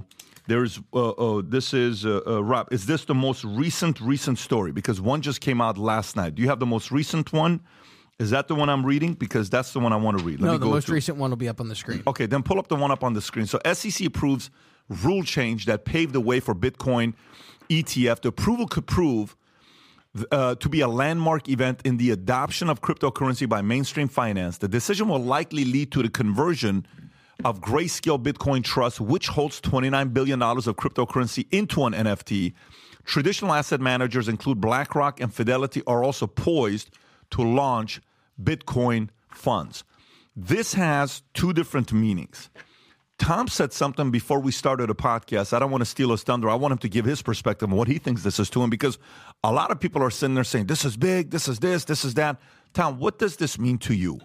Um, congratulations, Bitcoin. This is day one of your regulated life. Uh, th- that is what's happening here. It doesn't mean that all the good things and everything about crypto and Bitcoin are going away. It just means that there is people saying this legitimizes Bitcoin. Well, I would challenge that statement and say, you're right, but this also steps up where you're going to regulate Bitcoin. And what's interesting is S E C Chair Gary Gensler, he clarified, he said, let me clarify this. Quote, while we approve the listing and trading of spot Bitcoin E T P shares, we did not approve or ador- endorse Bitcoin. Wait a minute. You did approve it. It's basically like the pimp saying, I'm happy to make money on prostitution, but I don't endorse it. That's exactly what Gary Gensler Pimp, Pimps up, hoes down, Tom. Go for it. Big pimp. That's what he just said. So, G's, biz so they're, they're, they are desperately trying not to endorse it, but they are they are also eagerly stepping forward to start regulating it. So basically what they've said is now it can be traded. So in other words, an E T F can buy some Bitcoin and put it in there. That's what they're saying. So if you bought an E T F that was in, you know, speculative currencies or something like that, and it's got a few things in there, okay, now Bitcoin can be part of that basket. But this is this is day one of a different future for Bitcoin. It does legitimize it, yeah. But it also means that now the S E C is going to be making the rules. So I think they're calling this a watershed moment for Bitcoin. Look, we see that Bitcoin is now at forty-seven point five. I think its all-time peak was, what, in the high sixties, almost seventy. Wow. So they're saying that this could be the reason that it can pummel it up to one hundred thousand dollars per coin. We'll see what happens there. But, look, re- regulation, for the most part, can be a good thing. What does regulation do? You guys know this, dealing with the insurance stuff and the annuity stuff and the financial planning stuff. You said legitimacy, no doubt. It gives trust into the marketplace, and it gives credibility. So bad actors and people who are basically taking advantage of people. Sorry, you're not going to be able to scam as many people with whatever you're doing. There's going to be some regulation there. And uh, over-regulation is, I think, what people have a problem with. But laying down regulation, the, the, the law of the land, so to speak, the, the, the, the roadmap to how to basically trade this type of asset class, I think overall is going to be a good thing. And I think it will help legitimize the good actors in the crypto space. By, and by the way, a lot of there's a community in the crypto side that wants that. There's a community in the crypto sounds like, dude, just tell us what the regulation is yeah. so we can, you know, yeah. we can pivot accordingly and move forward. Yeah, I look at regulation. Like if you look at a football game, you know, very nuanced game. There's a fifty-yard line in the red zone. Tell us the rules. You never heard of yeah. football? It's all the guys out there. So there's American, you know, there's American football guys, and then there's the regular football. No, no, football. What I'm saying is no, tell I'm us kidding, the rules like, you know. But like in general, it's like, okay, ten huh? yards is a first down. Good, got it. Right, you can kick a field goal on fourth down, like yeah. basic rules. Yeah. Yeah. Two point, like ru- rather than hey, you eleven, you eleven, just run around and do shit, and we'll just kind of keep score at the end. No, yeah. there's regulation that now when they're like over-regulated, it gets to the point where it's annoying. Where well, you can't dance in the end zone, or if yeah. you're not, if your socks aren't a certain length, yeah. that's over-regulation. But regulation in sport and in finance is actually a good thing without being too cumbersome and burdensome on the rules. In two thousand eight, it was a good thing that they came back and they regulated, you know, loans, because a lot of basic American consumers got really hurt yeah. by getting into bad loans. Nina. Yeah, they came back. No income, no asset. That's right. They came back. And by the way, the people pushing them into it, mortgage brokers, wanted their commission, but then the, the the clientele, the consumer, often not an informed consumer, was taken advantage of and ended up a, in debt and a bad pinch with that. So in, some regulation is good. It's good that insurance companies are regulated, so there's a, a sufficient loss reserve so that, you know, if everybody covered by State Farm home insurance in Alabama, when a hurricane comes through, State Farm has the money to pay. And it's good to have that regulation there. Where the overregulation happens is what's happening now in insurance, is where Elizabeth Warren says, wait a minute, I don't think the salespeople should make this kind of a commission. Wait, wait, mm-hmm. who the hell are you? Yeah, we're, the D O L we're, stuff she's doing. Yeah, yeah, yeah. Who the hell are you? You know, we have a good industry here. People are getting an insurance policy. It's protecting their family. The money is there when when the, you know, ultimate the person passes away, so it can protect the family and serve serve the family, and you're here on the front end trying to tell people what they should pay their employees and turn a commission? Yeah. Lizzie, baby, you take you and your fake, you know, Amer- Native American background and get out of this, get out of this side of it. That's over-regulation, to, to your point. You leave Pocahontas alone, okay? Is that the most expensive thing? for Because like, for one Bitcoin, forty-seven thousand dollars, yeah. is that the most expensive thing for one thing on the uh, for, for a stock market?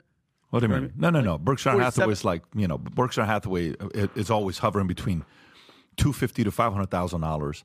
If you per wanted to share? buy one, per yeah. share. Type in what is Berkshire Hathaway share? Yeah, there's that's price of, for one share. Well, one share. What is Berkshire yeah, Hathaway there's share A's, price? A's and B's. Yeah, five hundred fifty-three thousand dollars for one share. Right one now. share. This is the class. This is the A's. Yeah. Berkshire A's. If oh. you have one share of Berkshire, go to that's crazy. Go to five year. Uh, go to five year on where you are. Go all the way to the right. Yeah, there you go. Oh, so it's climbing. Yeah, look at it. It's it's a. Uh, It's five hundred fifty-three thousand dollars a share right now for Berkshire Hathaway. They Damn. do okay gotcha. if you wanted to buy a share. Pat just taught me something. That's, see, they, they, no, I didn't know that Berkshire five hundred so, but, but, but, per but share? If you own an A, if you own a certain amount of A share or an A share, you get to go to their annual shareholder meeting. That's great. Uh, which is held in Omaha, and you hear him go back and forth, which will no longer happen with Charlie. the late Charlie Munger, but. Yeah, so that's that part. Next, next question. California lawmakers to consider ban on tackle football for kids under the age of twelve. Is this a good thing or is this a bad thing? So California lawmakers are set to discuss a bill proposing ban on this for children under twelve, with the first public hearing underway. The bill, authored by Democratic Assembly member Kevin McCarthy, McCarthy, different than the one you think, aims to protect children from documented brain damage risk associated with tackle football. Proposed amendments would gradually phase in the ban until twenty twenty-nine if it passes. Advocates argue that tackle football possesses a significant risk of brain damage, including chronic traumatic uh, encephalopathy or something like that, C T E, and assert that children should not be exposed to these dangers, while no state has yet banned youth tackle football. Similar bills introduced in California, New York, and Illinois previously failed to pass, despite a decline in high school tackle football participation in California. Wow. a decline in high school tackle football participation in California. There was a five percent increase in twenty twenty-three, reaching eighty-nine thousand one hundred seventy-eight. Vinny, you know, good idea or bad idea? I, first of all, I, I, I think it's... Look at that. Participation dropped in tackle football from fifteen to twenty-two uh, by eighteen percent, from one hundred three thousand kids down to eighty-four thousand. But last year, it went from eighty-four thousand to eighty-nine thousand. Go ahead, Vinny. It, it's funny how California cares about kids getting tackled at twelve years old, but guess what? Gender, ch- chop your crotch yeah. off. They're they're totally cool. Great point, Vinny. Like we'll we'll protect your brain, but when it comes to your crotch and your genitalia, what guess a- what? Get rid of it. Like look look at the priorities of California. It all comes down to Gavin Newsom. What a what a whore. Like who gives a sh- like that's your concern, but when it comes to their sexuality and everything, chop it off. I think it I think it's stupid. I think at that age, as we all know, Packers, you played, uh, Adam played. Tom, you were doing something. Uh, tackling at, ta- tackling at twelve, that's that's when you're supposed to be getting tackled. And if, God forbid, something happens, you break a bone, it heals like that. That's what gets you tougher. That's what get the, that gets these boys to be uh, participating. Wow. I, think, I think it's stupid. Who has an opposing position to him, Tom? Are you different than where he's at? I look at it this way. California is trying to protect children. But they're really? doing it yeah, uh, in this one in this narrow one little yeah. way. Yeah. You know, mm-hmm. Kevin McCarthy wants to protect kids from tackle football. There's a lot of stats out there. There was also some, uh, a year ago, I, in fact, a year ago, I think I brought this stat to the podcast. If you take a look at families earning more than fifty thousand dollars a year and families earning less than fifty thousand dollars a year, football participation for those over fifty thousand dollars a year was plummeting, and you've got stats that is plummeting, and lacrosse and soccer were skyrocketing. Those were those were the replacements because kids want to play. They want to be competitive. Whereas the under fifty thousand people still had their kids participating in football. It is a fact that the younger you start, the more you're exposed to C T E. And the N F L has had a lot of things going on with C T E and had an unfortunate truth there. I, I just don't think it's the state to ultimately ban it. This is stepping in more where parents should make decisions. If you're going to ban football completely, ban it. Get that through Congress. See if you can do that. Yeah, good luck. Ban it. Good luck. It's a sport. We play it. It's national, and you can make a decision to do it or not. Now, let me go one one step further.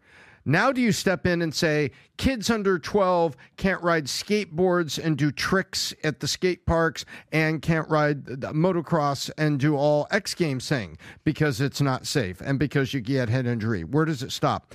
I think it's wrong for California to get involved and to do this. This is parents' decision. If I want to let my kid do X Games uh, skateboard stunts and I'm going to risk the injuries to him, if I'm going to let him Adam. do motocross, that's yeah. up to me as a parent. So I played football in high school. I played football in college. Let me tell you something. At the end of the day, boys are going to play football, dude. Yep. Uh, tackling each other. Like, some of my greatest memories, and talk about twelve years old, middle school, any of my friends that are watching the show, remember, every Friday, all the boys, there was twenty of us, whatever it was, we'd go to the the field right behind the school, pick teams, and kill each other. Dude, just destroy each other at twelve years old, thirteen yeah. years old. We did that every single year, every single Friday. Had the best time of our lives. To this day, we still talk, bro, remember when you cracked back your boy? That's what boys are going to do. Yeah. But when it comes to actual tackle, so cool, want to play flag football, I get it. If you're young, play flag football. But what football is going to do, and playing with pads is a totally different sport For sure. than playing flag. Yeah. Okay, I know kids that were twelve, thirteen, fourteen, fast, tough, cool kids. You put some pads on, no, they're out. Yeah. Forget about that. Yeah. That's why they say the Jewish guys peak when they're basically thirteen. No. I don't know, I outgrew my, I outgrew my uh, yeah. six foot, two hundred pounds. But what football will do, like no other sport, it'll teach you teamwork, leadership, accountability, commitment, toughness, grit, taking out aggression. We you know about testosterone in this country, resilience, masculinity.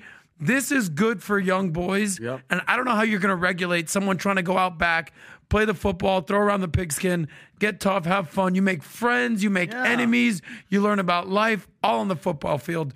Don't overregulate this nonsense. And it teaches you about war, because football is basically, let's take their land, right? Yeah. And so wow. you get together, you make a plan. yeah, it's a war. You go up there with blitzes and bombs and other things, and you're basically trying to yeah, take and if, their and land. If you're, dude, and it's welcoming. If you're in the L G B T Q A I plus community, everybody's wearing tights. If you're the quarterback, you can put your hand under a guy's crotch and just yell numbers.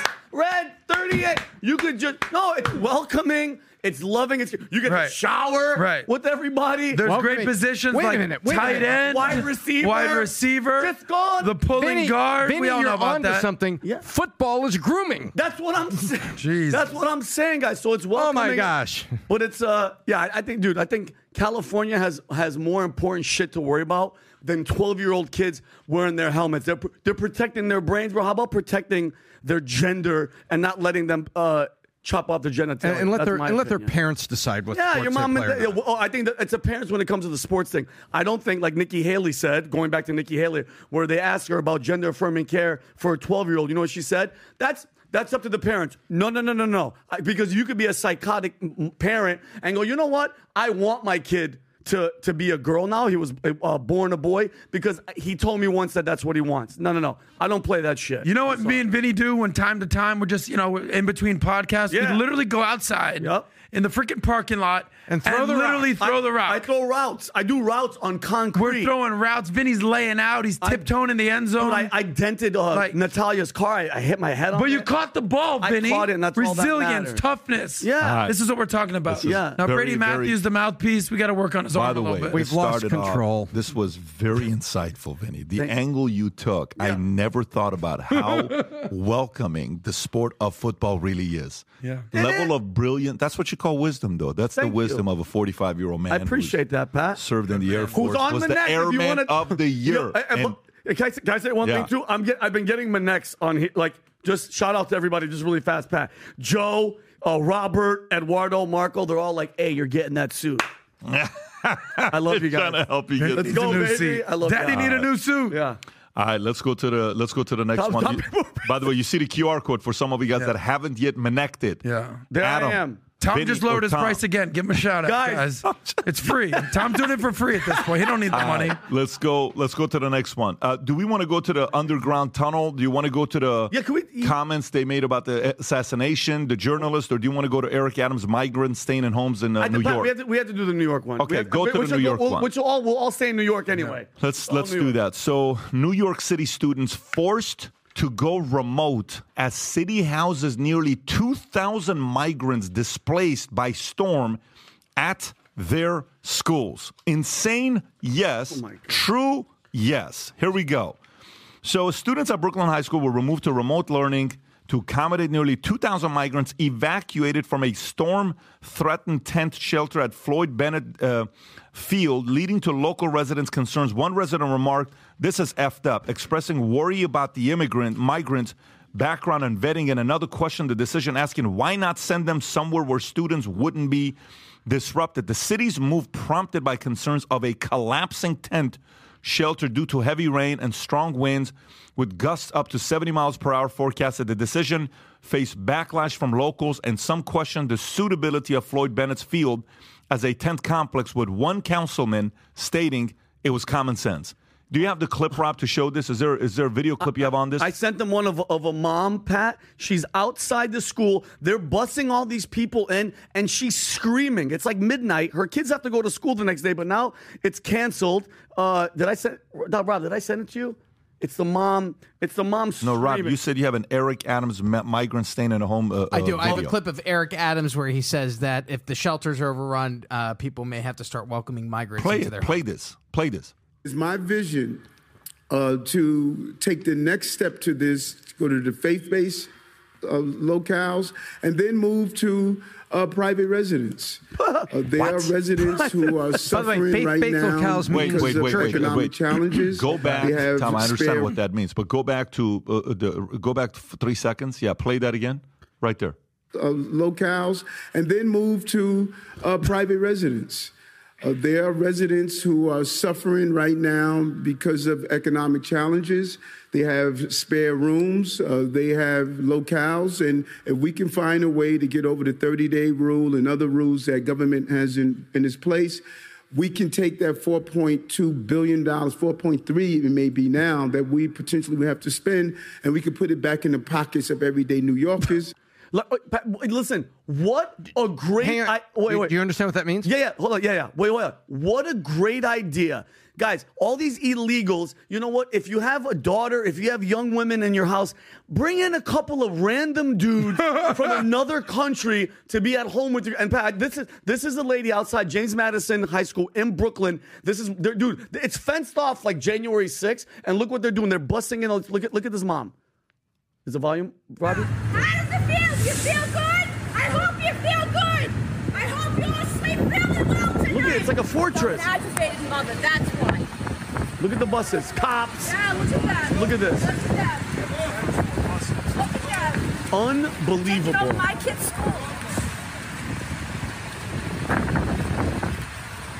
Okay, pause that. So, so let's go through. Let's go through a couple things here, Tom. Mm-hmm. What do you mean, mayor says residents? Number one, so so you mean to tell me I have to take on people to stay at my house and, and, and take care of them? Why do I have to do that? So your bad policies, I'm the beneficiary of it. You chose that bad policy of sanctuary city. You chose that bad policy of inviting them. Some, hey, remember that? Do you have that one clip of the governor saying, if other places don't want you, come, come here. Come to New York. We come to New York. It's like, no, listen, you guys got to go. This shit's not working. I love you got to turn flop. back around and yeah. go. It is not going to be happening. What happened? This is called bad policies have consequences. And no wonder Governor Cuomo said people left. I'm just telling you. And they're not coming back. We lost tax revenue from the rich that went to Florida. Why do you think they left to Florida? Why do you think they did that, right? Tom, when you hear something like this, what do you think about? First of all, let's break this down.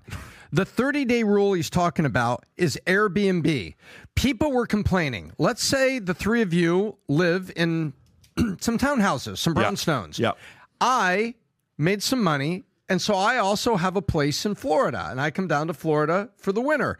I start renting my brownstone, which is right between in the middle of the three of you, as an Airbnb. Sometimes it gets a little loud. Sometimes people are smoking dope out in front because it was five college guys that were in town for the Army-Navy game. You guys complained in New York, hey, this Airbnb short-term rental crap has got to stop. Okay, great. We're going to put the thirty-day rule in here that if you're renting it for less than thirty days, that Um, you can't do that. And so they did that in there to stop Airbnb in the city. Now they're coming back saying the four point two, four point three billion, let's put that into the pockets of New Yorkers and get around the thirty-day rule. In other words, wait a minute. Tom's empty brownstone. Let's pay Tom, but let's put illegal immigrants in there.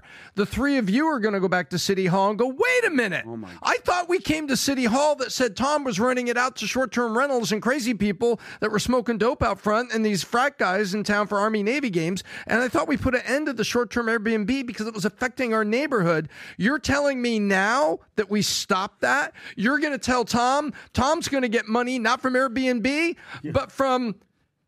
Eric, Eric's going to give me some of that four point two billion dollars to put illegal aliens over short term in my brownstone. Listen. Ladies and gentlemen, that's what you just heard. You, you, I may be getting a little loud and emotional here. No, I love but it. But that is what we just heard. You got to give Tom's it. To, fired you, up. You got to give it to the Democrats. We're like, well, of course. How, how else are you supposed Wait to treat... Wait a minute. Treat, we could be an Airbnb with taxpayer money. How else are you supposed to treat your voters, Patrick? How how are Democrat voters, because this is what these people are, like, you got to kick out. Can you imagine? You're a father. Your kids at one time, they're going to high school in Brooklyn. And imagine the phone call, hey, your kids can't come in uh, tomorrow, possibly for the week. And you're like, oh, my God, was there was there a gas leak? Was there... No, no, no. People that don't belong in the country have to go and sleep inside that school because those are voter, those are future voters for decades to come for, for the for the party. And if you think about it, I'm from Yonkers, New York. Okay, a lot of people talk, oh, Yonkers ain't New York. Shut up. Okay,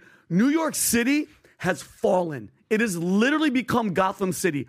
And you nailed it. What did you talk about? How many times have you said it? Bad ideas, bad policies. This is what you get. It's basically Gotham. Wow. Okay, crime is skyrocketing. There's migrants taking over high schools. There's tunnels with Jewish people just digging under buildings. Looking to party. Dude, what is going... Yeah, and by the way, we'll show it at the end. You saw the video of it. But yeah. What is going on with New York City, bro? It used to be the greatest city on the planet. Not right. anymore, bro. You it's talked ridiculous. About bad policies. Uh, he says it all the time. Like, of course. It's right. So this whole Defund sanctuary city concept, like, let's just break that down for a second. That concept is being exposed because essentially what it comes down to is that it's prioritizing the illegals over citizens. It's prior- prioritizing migrants over students. I get it that you need to have some empathy, but what happened to the rule of law in this land? Doesn't so, apply. Meanwhile, uh, you see what Texas is dealing with, millions, millions of illegals crossing the border. Let a couple t- tens of thousands come to New York City or Nantucket or Martha's yeah. Vineyard. Oh, no, no, no. no. And no speaking English aquí or no, no, no más. No. Exactly. So this is what Texas is going to do. There you go. Speaking of Biden right there. Listen, if you add up Obama and Trump, it still wouldn't be as much as whatever's happened under Biden. More than last three terms okay. three, combined. So three whatever terms. This is. Meanwhile, Biden and Eric Adams, the mayor of New York, I guess haven't even spoken in a year. Nope. They're not even on the same page whatsoever. I don't know what the governor, Kathy Holcomb's doing out there, but it's a mess. But when you're prioritizing illegals or migrants over your citizens, look at what they did in California. They're giving illegals, migrants, free health care. Yeah. Meanwhile, you got and veterans me, being homeless. This. Yeah. So the, the, the, when we say it's all jacked up, something's jacked up going on in this country. And, and just imagine being that guy in New York when they're like, hey, here's your new roommate, Pico. And he's like, hello. Hello. Hey, come. I, I come to live with you. What? What do you mean? What do you mean? Yeah. Yeah, you, I said I'm going to be your roommate on top of your yeah. head. No. What? No. Yeah. We're going to put a bunk bed. What's, no, no, I don't no. want it. No. No, Pico. But, but, but you asked why, Adam. You said Pablo, why? Pablo, honey. Pablo, honey. You Pablo, please, Pablo, Florida. Come to Florida, Pablo. But if you, but if you guys really think, let, let's really, let's bring it all the way back. Is why. Don't don't fall into this bullshit humanitarian, oh, we like A O C and all these people, oh my God, going to the border and hugging it and crying, and those cages that Trump built will bear under Obama. So let, let's let's go all the way back. It's votes. It's one hundred percent votes. And if you even respect Elon this much, and Rob is actually on Elon's page, his last, go to Elon Musk's last, let's say fifty tweets, forty of them are this. In the U S A, you don't need government-issued I D to vote, and you can mail in your ballot. Do you know what that is called? Cheating. That's why all these people are... Oh, by the way, that's yeah. so funny you're saying that. This data, pull this one up, zoom in on this one. This is very important. What's you know this? What this is? What is that? Zoom out a little bit. The, in the first time in the history of America, never has this happened. This is the first time we have more illegal immigrants coming in in a month than actually giving birth to children. Wait, look at that. Wait, what? That's what that is. This is the the red mm-hmm. is uh, illegal immigrants coming in. The blue is number of kids born in the U S on a daily basis. Oh, my God. We have more illegal immigrants coming in a single day. Single month than kids being born. In America. We've never had two hundred twenty-five thousand people come in a month, ever. The three records of the previous biggest months ever were all broken under Biden. Last month, December, two hundred twenty-seven thousand in the first twenty-seven days. Holy twenty-eight days. Shit. Yeah, and by the way, outside of this, it's very important when you think about voting. Rob, uh, go to my last tweet. I think it's the second to the last tweet. So yesterday, we're creating a, creating a, a video on illegal immigration, which is going to come out probably next week. Yeah, zoom in on this one. Look at this here. sixteen states in America don't require any photo I D to vote. How'd that happen? That's just a law. twenty-two states require photo I D to vote, okay? That tells you how many people have come here, eight point four seven six million illegal immigrant encounters since twenty twenty-one, more than last previous uh, three terms combined. I said at this pace, America will be Venezuela in ter- three terms sure. if something doesn't happen to America. By the way, just a question, yeah. okay? Can we Google something together, Rob, okay? Can you Google something with me here? Google, and Tom, please let the audience enjoy it without giving the answer. We know you know the Tom answer. Just wait for this to Tom go through. Knows. Okay? sixteen! Yeah, okay, yeah seriously. Which president deported the most people ever? Okay? Do you want us to Which guess? Which president deported the most people ever. Matter of fact, if you want to make it even easier, type in Google deporter in chief. Can I? Can we guess? Wait, the deporter. Do you know the answer to the question or no? I think I think I know who it is. Who I is think it? It's Obama. It's Obama. Really? The deporter in chief. No president on record has ever deported more people. What a racist! Than Pat. Barack Obama. Racist. Yeah, well, and Biden's making up for it on his right, term yeah. right now. Is that how you? How's your V P? But let me help you out here. What a racist! Reverse those That's numbers. That's racist. And and what is going to be great is this. You know how perfect this is for a guy named Donald J. Trump. Huh. He's going to say, "Look, they called Barack Obama." He should say this because I know they listen to the podcast. Come on, chaos, Mister Trump. Chaos yesterday, ten, twenty times. Chaos, chaos, yeah. chaos. All you have to say is, we all know. The GOAT. Everybody talks about the GOAT. Greatest. The GOAT of deporting illegal immigrants in the history of America is Barack Obama. Mm-hmm. Okay? Do you know who called him the deporter in chief? You can go to A B C News. This is not like Fox News type of stuff, by the way. Everybody, left, right, center, everybody. Okay? Look at A B C News. Obama has deported more people than any other president. This is not A B C News. Deporter in chief. Okay? Wow. Deporter-in-chief, right? All Trump has to say is come and say, look, as somebody who's fairly competitive, I'm going after the GOAT. And who's that, Mister Trump? He should say this. I know, yeah. Who, said, who as, you? As, as, you guys know I'm pretty competitive, but I, I there is a GOAT I'm chasing. Who's that, Mister Trump? There's a GOAT I'm chasing, and that GOAT is the GOAT of deporting illegal immigrants. Wow, who's mm-hmm. that? Barack Obama deported more people than anybody else. Matter of fact, go Google deporter in chief. Tell that to the American people, oh and you'll see who'll come up. Oh guy named Barack God. Obama. So when I do become president and I do deport the people, don't get upset at me. I'm following the footsteps of a Democrat that you love and admire so much because he's so gentle and yeah. awesome and Whoa. welcoming and caring and all this stuff. He's the GOAT of deporting. Oh I'm going after him. Right. And I, and Records I, are meant to be broken. Here yeah. I come. You know, I know that they listen. Yeah. I don't know if you – because I watched the Trump thing. Yeah. He took a jab at his shoes, too. He did a jab at his boots. I don't know if you saw it last time. Adam, what were you going to say? Who did that? So oh, uh, well, uh, Trump so Trump yesterday mentioned the boots. Oh, he did do the boots thing. He did the beats. Well, it just well, goes to show the media will do their spin job because we always talk about the difference between personality versus policy. Obama's policy deported – more than any president of all time, but it was gangster. Uh, on the surface, Trump's personality was the one that was deporting all the people. I think at this point in our country, you don't have to be a right-wing kook to realize, you know, that wall idea we talked about? Yeah. Kind of might want to think into that, so much so that, you know, it's kind of slow-key helping build that wall. Uh, Joe Biden. Yeah. So, you know, walls aren't racist, especially when there's people flooding into your country. We'll build a big, beautiful door. We'll, yeah. I agree in legal immigration. But uh, at this point, what? with the with the people storming the the border, we're going to have to well, do uh, something with well, this the only wall. Thing that they care about storming is the Capitol. They don't care about the border. They just right. care about a, a building that I set that nobody, up for you. I, I love you. But here's my question to you, Adam. At what what is I mean, we're almost done. It's four years. It's it's the damage has been done. That's that should be the, the yeah. thing for Donald Trump. It's but where where where are where is the left, the voters, the people? Where is the outrage when you see numbers? Because those charts aren't secret. He didn't he didn't dive deep into some rabbit hole. That is all over the internet. We're going to have over, let's say, sixteen to eighteen by the time Biden's done. Trump said eighteen. Where are the loud voices of the Democrat voters going? I know what you're saying, Adam. It's like, ah, oh, they're starting to talk. Yeah. Shouldn't you be screaming on the top of rooftops? Because now the the mayor of New York is saying, guys, we're going to get to a point where yeah. you're going to have to take them into your house. What are we talking about? Are you freaking banana? So that's my thing to all the Democrats out there, all you shit-talking Trump people, where are you at? Where have you? If it was Trump right now, forget it. It'd be over. But you guys are just sitting on your hands with your mouth shut because you can't admit that this guy was a shit and didn't want anybody to come in here unless they came in here legal. All right, let's go to the Period. next story. Let's go and talk about Fauci.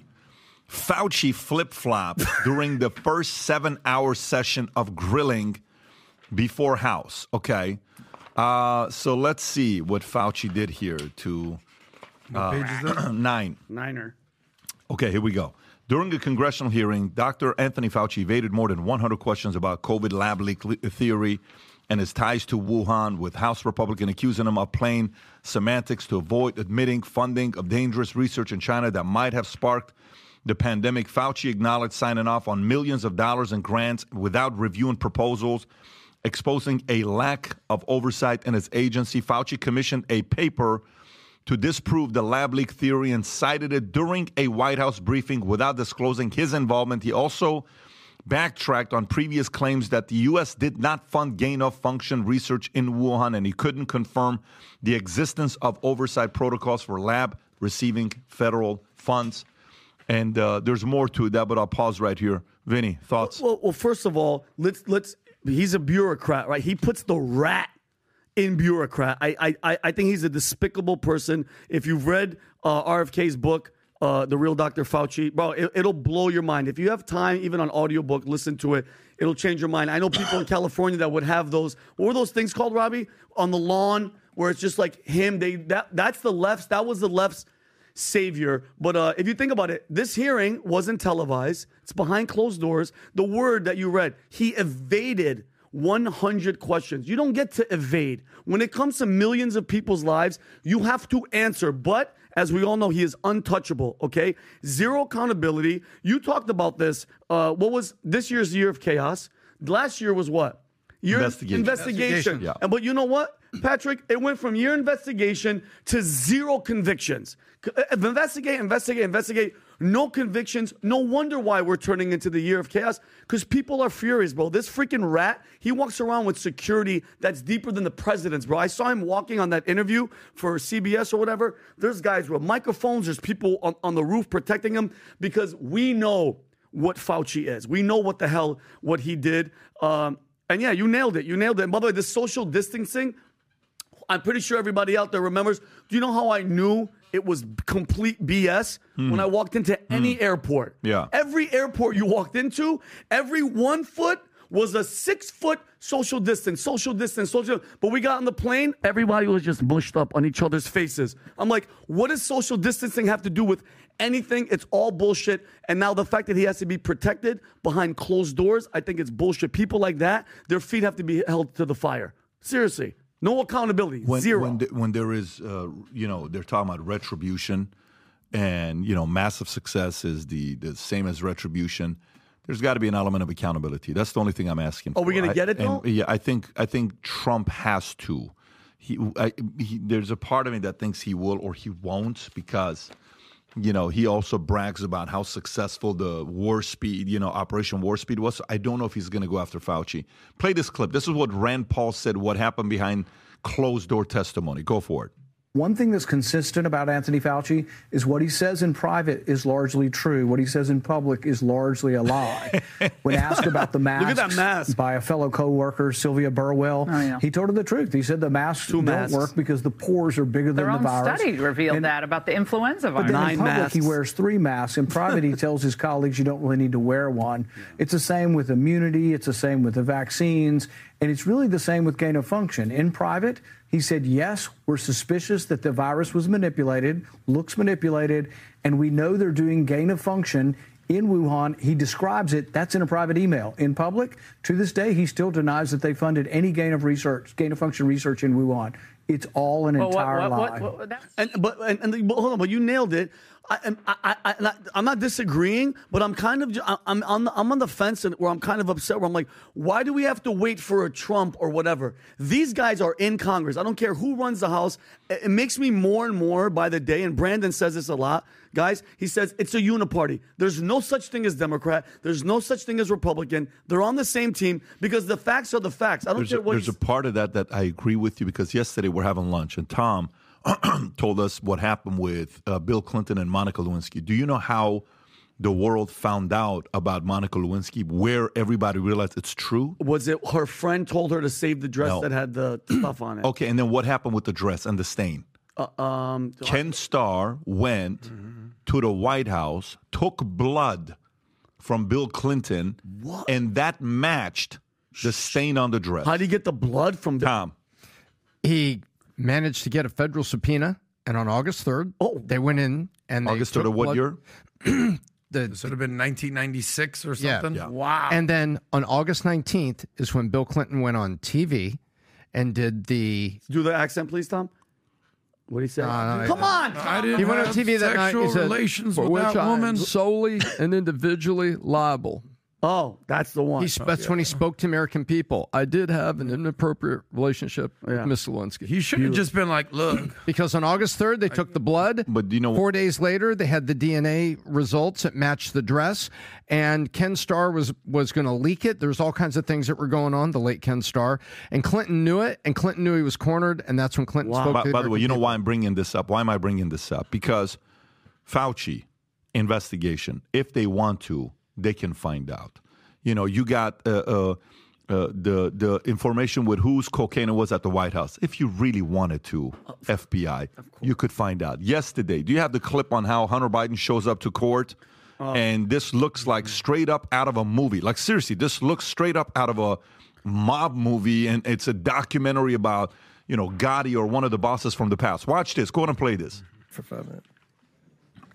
Thank you, Mister Chairman. Uh, excuse going? me, Hunter. Apparently, you're afraid of my words. Uh, here goes. That's Hunter Biden just walked out. Un- untouchable. Oh. Untouchable. I'd like to reclaim my time, Mister Chairman. Kind of burst their bubble. Wow, that's too bad. They just walk out. Oh, so, um, and by the way, that, uh, that's like the mob's biggest mob boss's son just says, you can't do nothing to me because I'm untouchable. He's you going know, you know, to I'm be pardoned. He's you know, going to be pardoned at the eleventh hour. By the way, there was four K cameras. They're shooting a document. I'm not joking. They're shooting a documentary of him. There was mm-hmm. a camera crew with him. This is all staged and it's all, it's all, but you know how disrespectful that is? Nobody stops him. It's all a show, dude. It's all play, play the clip of him with the Fox News, the seven second one that you just oh, had. I have a better, I sent Rob a really good one from behind. I, have, I do that one after Rob.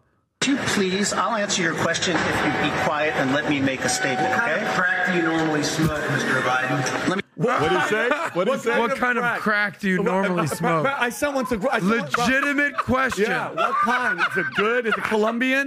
That's act- Rob, look at think this. about where we're at in society this, right now. This That's is an diff- actual legitimate question. Rob, go the one that I sent What's you? your crack preference? I, I slacked it too. This is a different angle. Look at this angle. Look. Look at this. This is. Oh, it's oh, one of those we yeah. can't see. Oh, I don't so know why good. this. Rob, let's check to see what's going on with this so we can fix it for next time. Oh, can I, can I, you want me to play it? My yeah, name. you got it. Be, uh, oh, is this one where they ask you actually responds to him? Th- well, no, this is, he looks like. Listen, this is this is. Reported. My name is Heisenberg. Listen. Hunter, what's your favorite type of crack? Watch, Are you on crack today? he looks. He looks. He's like. What? Do you like shooting cocaine or smoking crack? Bro, Hunter looked yeah. at him like, does your does your face like, does your face itch, sir? So I think going to your point is it, it takes somebody with with brass Ken balls Star. like Ken and Star, credibility, credibility to, yeah. because because the system's not doing it. It takes one person to just give us that little nugget, that little dude. Can you imagine? And what a great advice from her friend like Monica. Do not. Wash that dress. You save it. Yeah. Save that dress because you never know. It you was know Linda Tripp. Yeah, you know how many times Monica Lewinsky's probably going to go out and she's like, I'm going to wear this. Ah! There's stuff on that one. Yeah, you don't want to wear that one. Save that one for the future. But so. think about where we're at in society right now, that actual legitimate press is asking the son, the president's son, sitting. what's your... yeah. What's your preference on when crack. it comes to crack? Yeah, uh, you like uh, I like the kind that comes with some extra prostitutes and some yeah. blow on the side. Yeah, but dude, that, what a, it's a laughing stock, and it should be. It's unbelievable that that is the the president of the United States' son is shooting a documentary, and he's a crackhead. But guess what? The arrogance of walking around like, yo, what are you gonna do? Nobody could do anything to him, just like they can't do anything to uh, uh, Bill Clinton, just like they can't do anything to Doctor Fauci. They're on the same team, and they protect each other, and you can't do shit about it. And remember, Hunter Biden is the smartest man that Joe Biden has ever met. Yeah. Those are Joe Biden's words. Yeah, well, his crackhead son is the smartest man he's ever met. Well, if you can do crack and then also do uh, billion, billion dollar deals, business deals, you smart. Look at Elon out there. He's doing some drugs. He's the richest nah, man in the world. I, that's a, There's allegedly. levels to the drugs like we talked about Let last time. Allegedly. You know um, that Elon's partying. Time out. Time out. Stop. You can't even put Elon's allegedly shit to all the footage of him I'm, smoking I'm crack not, and weighing I'm just it. saying, some great people tend to do drugs sometimes. I don't know. I, There's different levels to this. By the way, if you show me proof, I'll believe it. But guess what? Hunter, just go on X and put Hunter crack. There's videos of him in bathtubs, and he's a disgusting human being, bro. Believable. One, one minute. But I, I will say one thing. Look at it. Look at it. Look at the president. Unbelievable. The, mo- the smartest man he knows. Look at that guy. Smart enough to record himself doing crack and being with girls that look like they're underage. It's, He's a scumbag. He Piece should he should be uh, not seen in public. We, yet he's he's making documentaries and Adam, he's in the middle of. I, all, we got to hurry up. I want to go play yeah. football. So I don't know what that's you're true. talking about. Look at those teeth right there. Uh, that's wow. his second set, by the way. Wow. He probably smoked a couple of them. He smoked wow. Parmesan cheese. He said on the carpet. Yeah. So let's let's do okay. Okay. Obviously, let's do the last story here. Yeah. Rob, see if you can pull up the feud between Jason Whitlock and uh, yes. and. Uh, Um, Stephen A. Smith. Smith. Why, why don't you? You have the Whitlock clip all the way at the top, so why don't you play the oh. Whitlock clip first? Oh, Something happened, okay? So obviously we know Cat Williams, he, you know, came out and he called oh, out man. everybody, and it became the most viewed podcast of the last, I want to say, twenty-four months. That's been the most viewed, forty plus million views, garnered over half a million subscribers to Club Shay Shay, aka Shannon Sharp. And, you know, whatever you want to say about Shannon Sharp, I thought he did a great job with the interview. Sometimes the gift of an interview is to ask the question, be quiet, let the guy answer the question, and then let the market decide. Credibility, truth, not right. You do that part. That's what you know. This is not true. He said this, then hold Cat Williams accountable. I thought it was a great interview. But here's Jason Whitlock, inspired by Cat Williams. Go for it. Stephen A. Smith is the Kevin Hart of the sports media. Oh, shoot. There's Smith music. Is a plant. What's going to happen with this Disney music? Turn off, turn off the music stuff. Oh, my God. You have to put. So he's he's comparing Stephen A. Smith to Cat Williams. Uh, I'm sorry, you know, to uh, uh, Kevin Hart, that he's a plant and they gave him money. And the fact that he averaged one and a half points a game in one game. How do you average one and a half points a game if you only played one game and your knees, all this other Snap, stuff yeah. snapped? And anyways, this is Stephen A. responding to him. And by the way, Stephen A., I've never heard him talk about Jason Whitlock. Ever. Me I've, either. I've not heard it. Me and either. I've listened to Jason, uh, to uh, uh, Stephen A. for a long time. And uh, I've never heard him so, uh, heard him talk about Whitlock. But go ahead and play this clip. Did you tell them that once this same article in Deadspin came out? No, this is not it, Rob. This is not it. There's one where he says, I'm going to call, I called my priest. And he yeah. called his pastor and said, hey, uh, don't look at me this week because I'm going to do something that you've never seen before. Yeah, he, he just flat out called him out is what he did. So if, oh, this is, is this the one? Yeah, go ahead and play it. Go ahead, Rob. Oh, no, more music. I said that name. It's no, not a name music. I've uttered. I normally don't do that. But it's necessary to do now. No, that, oh, that's, that's the music. music. You can't. No, yo, no, that, that's, that's L L Cool J right there. No, no, it's not. That's uh, not. Uh, that's Nas. Oh, uh, that's Ether. Uh, Ether. Anyway, Ether, so he go ahead and tell the story. What happened? And what did he Stephen just, A. Smith, Smith say? Smith just said, like, like, listen, you're gonna make a video like that. He's like, I called my friends, I told my colleagues. He goes, and I told the people at E S P N. Shout out to what he did here. This is actually pretty great. He yeah. goes, this is. I work with you on E S P N, but this is my show, and I have carte blanche to do whatever I want on my podcast. I own my podcast. I own my podcast. He goes, I called my friends. I called my family. I called my colleagues. And he goes, I told my pastor and I told them, mm-hmm. listen, you're about to see a side of me that you've never seen. So just respect it. I got to go in. And then after yeah. that, I'm done. I'm not, I, I, dude, I gained so much more. I always respected him, but I actually didn't see him go in. Did you see the, did no, you see he, the, I don't think he has done it yet. But you know how they say, it's better to ask for forgiveness than permission. Yeah. He's not asking for nothing. Zero. I don't need your permission. Yeah. I don't need forgiveness. I'm going scorched in. earth on this, I'm dude. I'm going in. I can't wait to see what it is.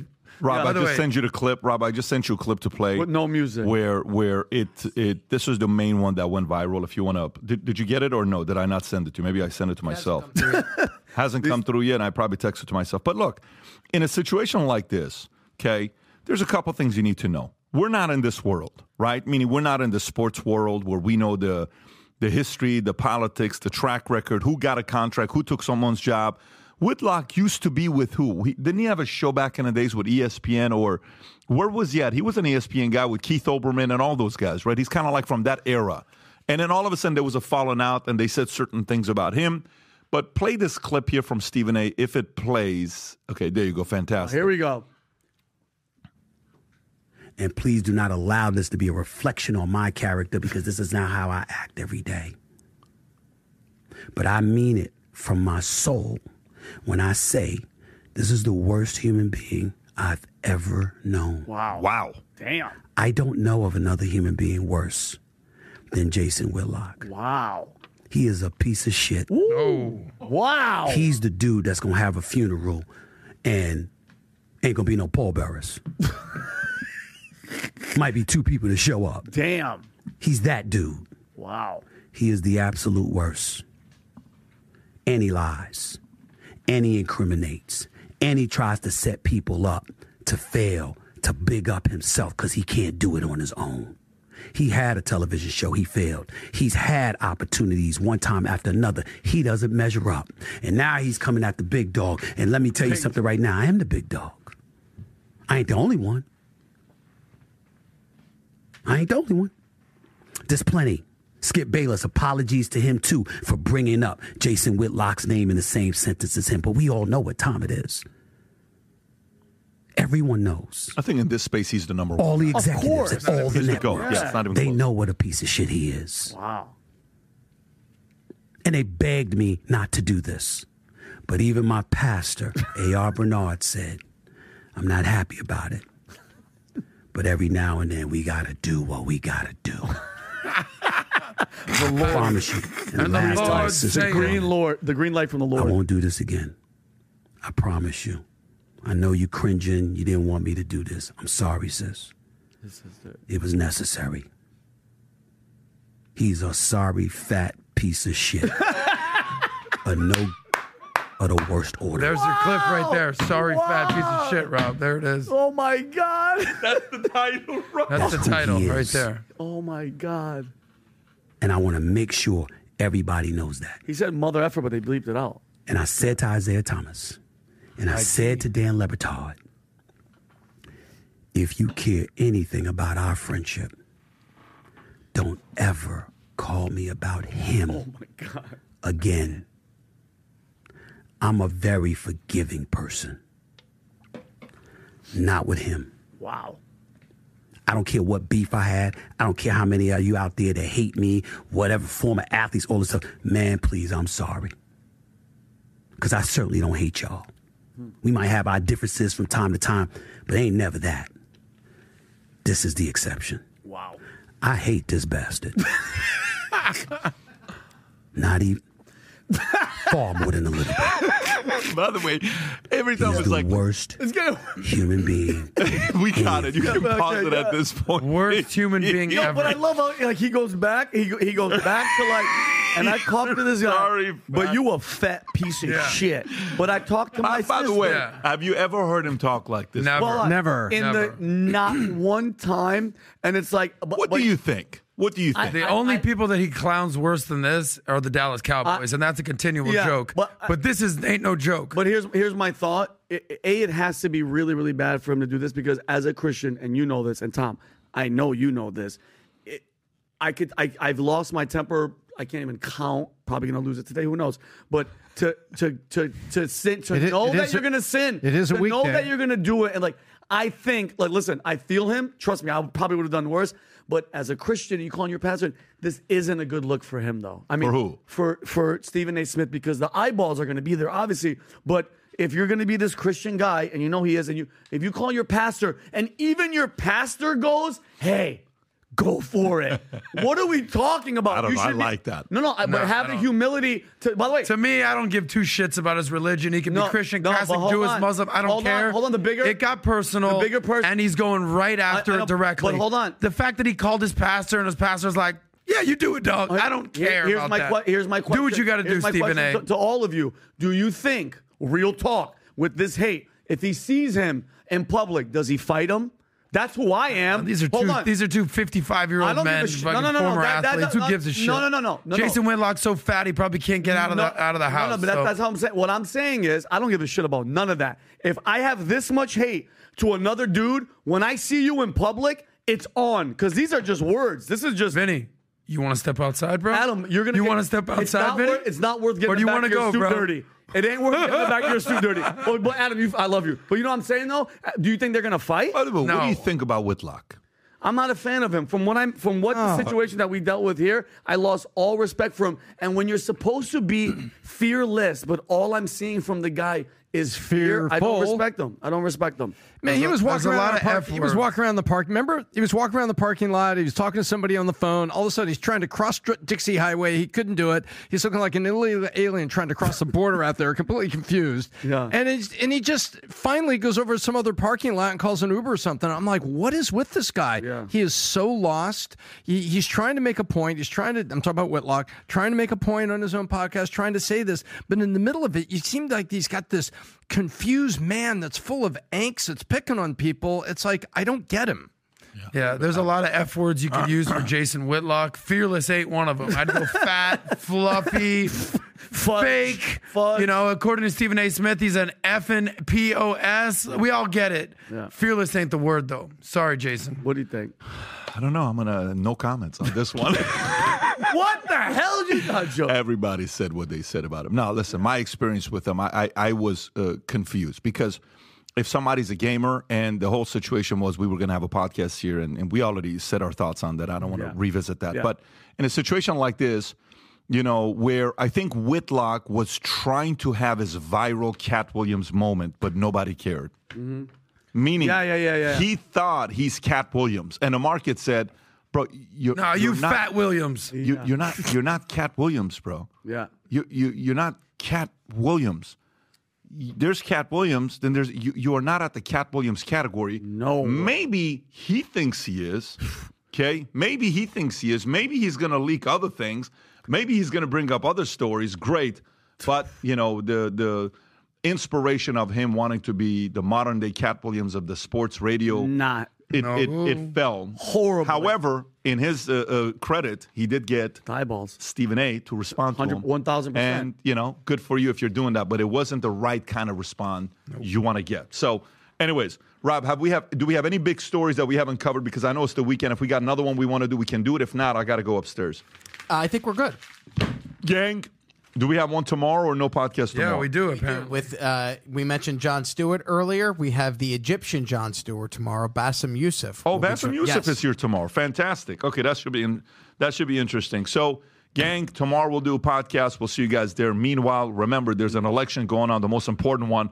Adam, Tom, and Vinny. Please. Minnect. Minnect me, guys. Please. Vote with your Minnect. I want vote for Vinny. Vote I want... John has enough money. Oh, Tom doesn't need the money. Tom doesn't need a suit. I have two suits. I have three vests.